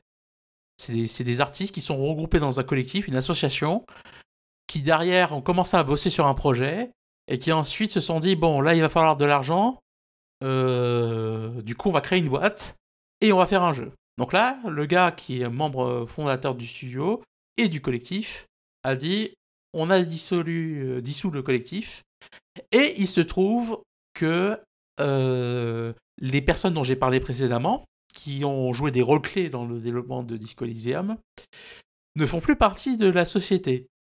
Alors, comme dirait Richard Vian, qu'elle insulte leur plein gré, n'est-ce pas? Ah, c'est-à-dire qu'on les a éjectés sans que Ah non, eux-mêmes non, soient au non, courant. alors attention, pas de, pas de spéculation. Ils ont Ouais. dit que euh, ils ne travaillaient plus dans le studio et que leur départ était involontaire, point. Alors derrière, ça Ah. peut vouloir dire plein de choses, on ne sait Ouais, rien. Il y a plein de gens qui sont mis à spéculer sur euh, pourquoi ils étaient partis. Moi, c'est pas de ça dont je veux parler parce que concrètement, on Oui, ne sait pas. Et j'ai pas envie de me lancer dans des spéculations sur euh, pourquoi machin est parti. Ouais. Euh, Est-ce qu'ils ont pas fait éjecter du studio par les, la boîte qui a racheté leur studio je, je ne sais pas. Donc, euh, j'ai- j'aime pas me lancer dans des rumeurs et faire des spéculations comme ça. Il y a un sujet dont je voulais parler, par contre, c'est que du coup, euh, suite à cette annonce, il y a pas mal de gens qui disent euh, bah putain c'est c'est foutu Euh, le- le- les prochains jeux de, de Zaum ça va être de la merde parce que euh, ces gens-là ils jouaient un, un rôle tellement important dans le développement de Disco Elysium que ça va pas être bon. Tu sais les postes qui ont été euh, dégagés ou pas? Bah, je l'ai dit tout à l'heure, directeur artistique, scénariste, designer. Ah, ok. Ex- Excuse-moi. Bah, c'est pas mal déjà. Euh, le truc, c'est que on dit ça. Maintenant, il faut réaliser une chose. Euh, Disco Elysium, quand ils ont créé le jeu, c'est 30 employés plus 20 consultants externes. Tout le long du développement. C'est pas une petite boîte, tu vois, euh, où tu as trois artistes qui ont fait ça sur leur temps libre. Il y a 10 personnes, il y a 10 scénaristes dans la boîte à la base, hein, quand même. D'accord. Donc, certes, il y a eu une direction.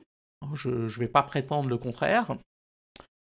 Ce que je veux dire, par contre, c'est que c'est pas un petit projet et que euh, si les dialogues dans Disco Elysium ils sont bien écrits, alors c'est certes parce qu'il y a une vraie direction, il y a une vraie vision sur ce qu'il fallait faire, mais c'est aussi parce qu'il y avait euh, une dizaine de personnes qui étaient a priori très compétentes dans ce qu'elles faisaient.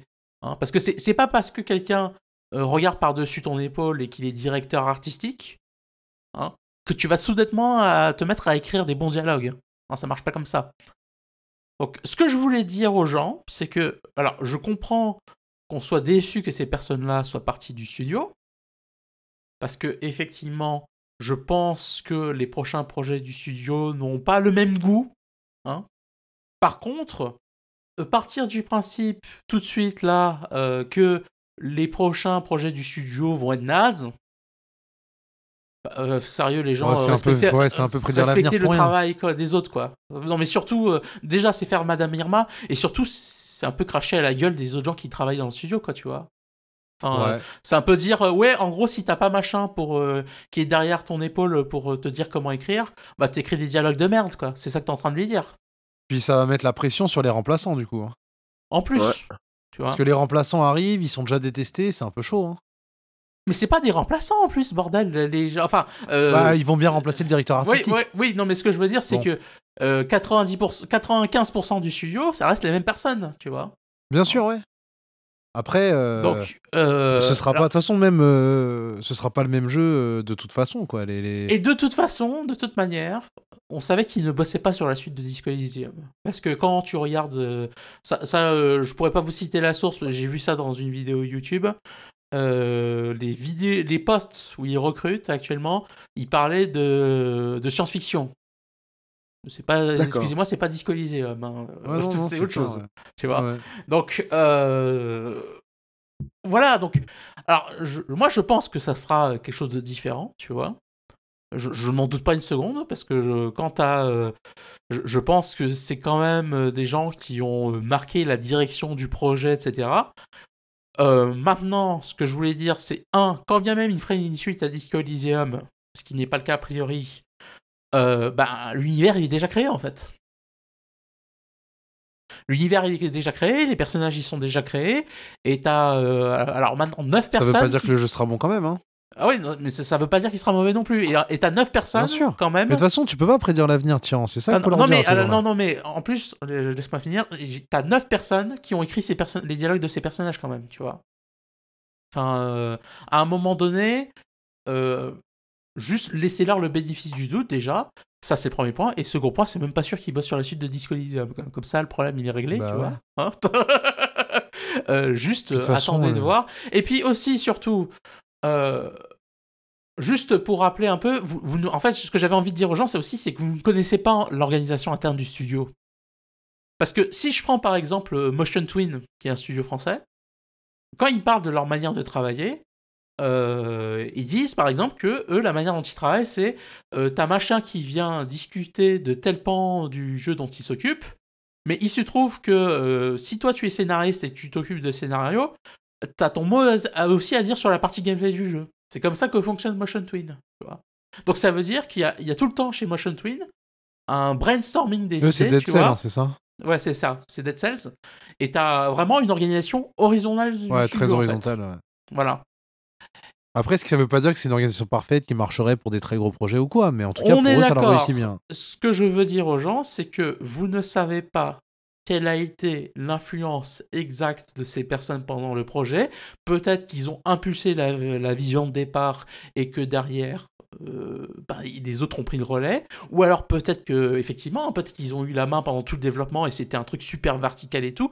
Bon, soit dit en passant, j'ai quand même euh, quelques doutes parce que euh, quand tu vois le, le discours euh, coco de Disco Elysium, que tu vois les gens derrière qui sont des communistes patentés, bon voilà, enfin bref.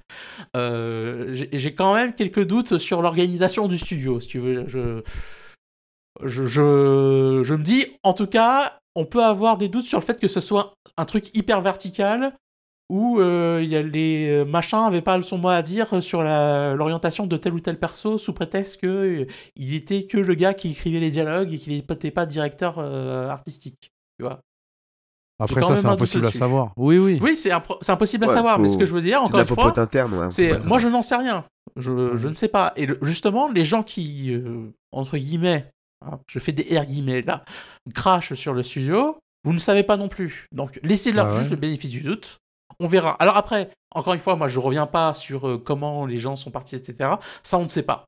Bah non. non. Euh, moi, j'espère juste que ça s'est pas fait salement.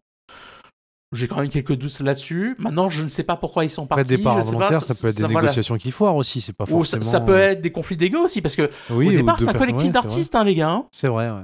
Euh, Ou tout simplement le pro- prochain projet qui les voilà qui leur correspond pas. Non, mais même, com- combien de groupes ont, de musique on a vu où les, les, les- Regardez les Beatles, par exemple, comment les gars ils se sont foutus sur la gueule euh, parce qu'ils pouvaient plus se piffrer. et- Enfin, voilà quoi. Enfin, ça arrive quand- aussi. Ouais. ça peut arriver que tu aies des conflits d'ego, ça peut Ouais, arriver. On ne sait pas en fait. Donc, euh, tant qu'on n'aura pas quelqu'un qui fera son Jason Schreier qui ira enquêter, on ne saura pas. Donc, ça sert à rien de spéculer Ouais, là-dessus.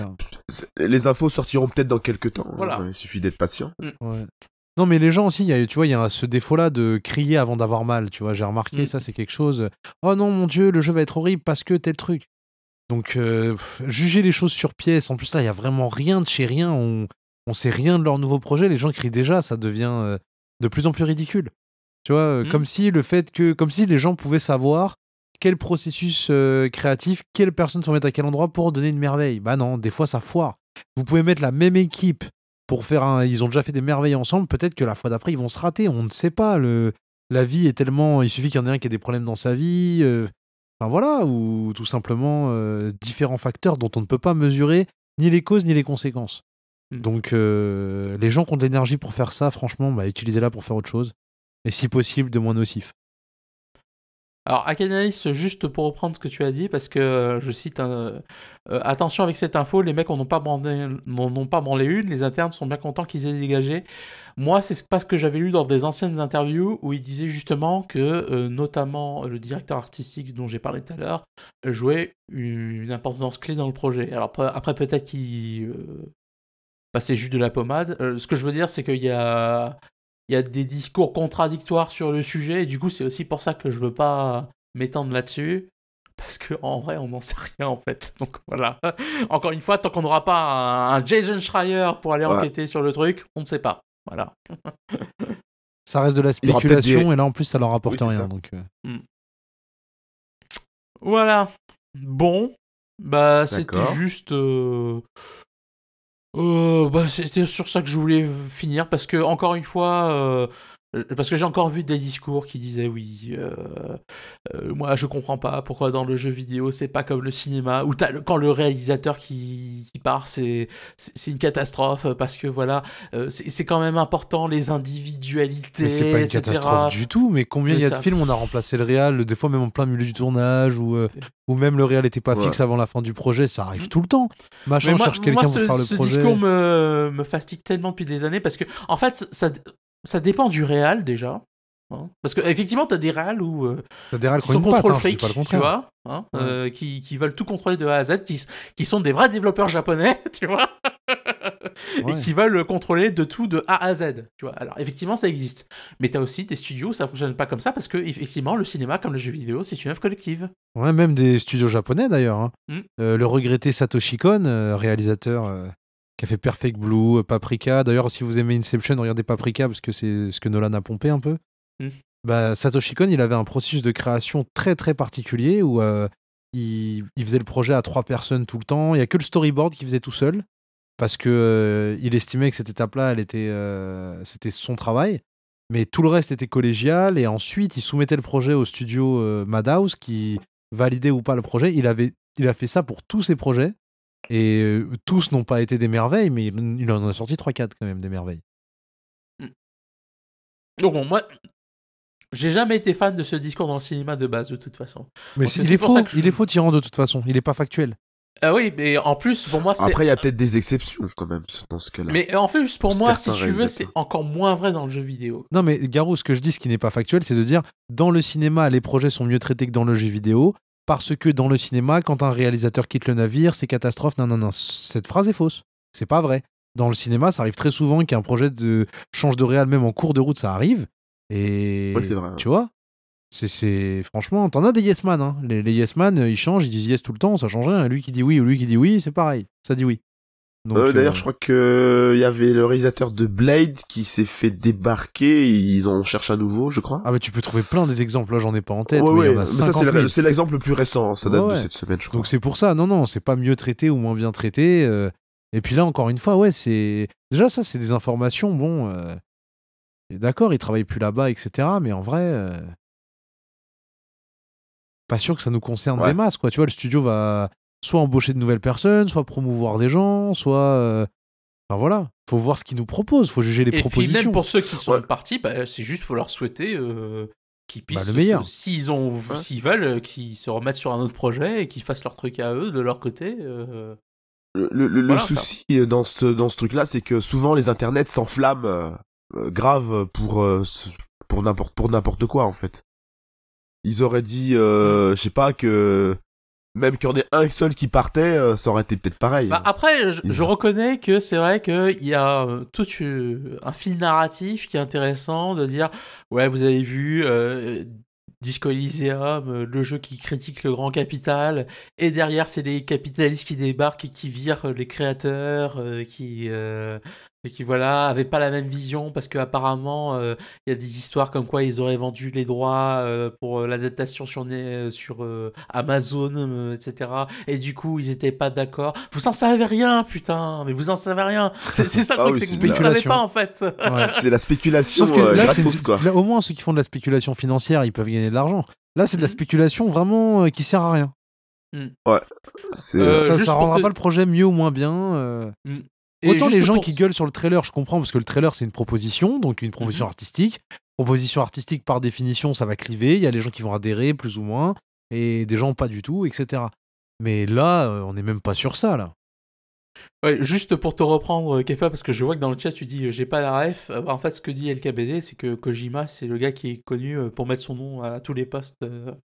Euh, euh, Ouais. Directed by Kojima, by Kojima, by Kojima. Ah d'accord, euh, ouais, c'est ça. Mon c'est cul sur la commode by Kojima. euh, Euh, D'accord. et, euh, et surtout, bon, par contre, et ça c'est euh, connu aussi, c'est que Kojima, effectivement, c'est euh, le développeur typique japonais qui euh, euh, Contrôle qui fric un peu? Contrôle fric euh, qui euh, gère de tout de A à Z. euh, enfin, c'est les histoires qui étaient sorties. On, va dire qu'il s'aime beaucoup lui-même. Non, non, là, je parle même pas de cet aspect-là. hein. Je parle vraiment Ouais. de l'aspect euh, gestion de projet, où pour le coup, c'est vraiment. euh, là d'où il vient, c'est vraiment le développement à la japonaise, où euh, il avait tendance à euh, tout gérer. Et c'est- pas. Je dis pas ça en prétendant que c'est un défaut, hein. c'est juste que c'est comme ça qu'on lui a appris le métier. Donc. euh, c'est un Japon, système. comme ça qu'on Après- fait, quoi, tu vois. Donc. euh, Après, malheureusement, souvent, le contrôle fric, c'est un système toxique qui est nuisible pour la santé de certains employés. c'est ça. C'est un petit peu. Ah bah. J'accuse pas Kojima de quoi Sur- que ce soit, j'en sais rien, mais je dis en général, voilà, c'est quand même pas une organisation. Enfin, moi, dans le boulot, j'en ai déjà connu des contrôles fric. euh, Ça met personne à l'aise en général. hein. Oui, et puis comme dit LKBD, c'est vrai qu'il aime mettre son nom partout. Oui, voilà, c'était Ouais, ça, ouais, c'était ce même-là, ouais, by Kojima. by Metal Kojima. Gear 4, c'est un truc de malade. C'est 10 minutes de trailer, euh, enfin de, de générique avec son nom partout. Quoi. Il tous les s'adore postes. quand même. hein. Ah, il s'aime beaucoup. hein. Il s'aime beaucoup. Ouais, bon, bah, je vous propose qu'on s'arrête là, c'est déjà pas mal. Ouais, c'est une belle émission. Alors vous pouvez nous, réseau, nous rejoindre ben, sur les réseaux, hein, sur le Twitch, nous, nous euh, sur le Discord. Mm. Euh, Il y a aussi notre euh, Twitter. Oui. Vous pouvez nous envoyer des messages. D'ailleurs, je sais pas si t'as posté des choses dessus. Bon, de temps en temps, je fais des retweets, mais en vrai, le, le Twitter, c'est plus pour annoncer les émissions. Après, quand je vois des trucs intéressants, genre euh, euh, euh, l'organisation d'un marathon de speedrun, ou que je vois un post intéressant, je, je le retweet. Tu mais bon, je vous avoue, hein, je vais être honnête, hein, je, je suis pas un utilisateur de Twitter et ça se voit. Voilà. Et je remercie toujours hein, le chat d'être présent tous les dimanches euh, C'est vrai, hein. pour nous pour nous soutenir. Ouais, la qualité. Et puis, euh, n'hésitez pas à venir réagir sur le Discord, hein, comme, ou même sur le site internet, comme euh, Ouais. euh, ça a été fait cette semaine. hein. Nous, quand on nous envoie un pavé, euh, on peut en parler aussi pendant l'émission, il n'y a pas de souci. Ouais, c'est vrai. hein. On adore le débat. Et on adore jouer aussi, hein, donc même sur le Discord, hein, si vous voulez venir pour, euh, pour jouer aussi à des trucs, n'hésitez pas. hein. Ah oui, un- annonce importante, effectivement. Akanaïs se fait bien de nous le rappeler. La semaine prochaine, il y a leur marathon RPG Limit Break, où bah, ça va speedrunner euh, du RPG. Donc, euh, si jamais ça vous intéresse, euh, c'est sur la chaîne du Fresh Stream, il me semble, hein, tout simplement. D'accord, bah, ça Week-end peut être prochain. sympa, ça. Voilà. Ça, c'est cool. Allez, sur ce, euh, on va s'arrêter là, euh, messieurs, dames. On se donne rendez-vous la semaine prochaine. Allez, Bonne soirée à Bonne tous. soirée tout le monde. Au revoir. prenez soin de vous.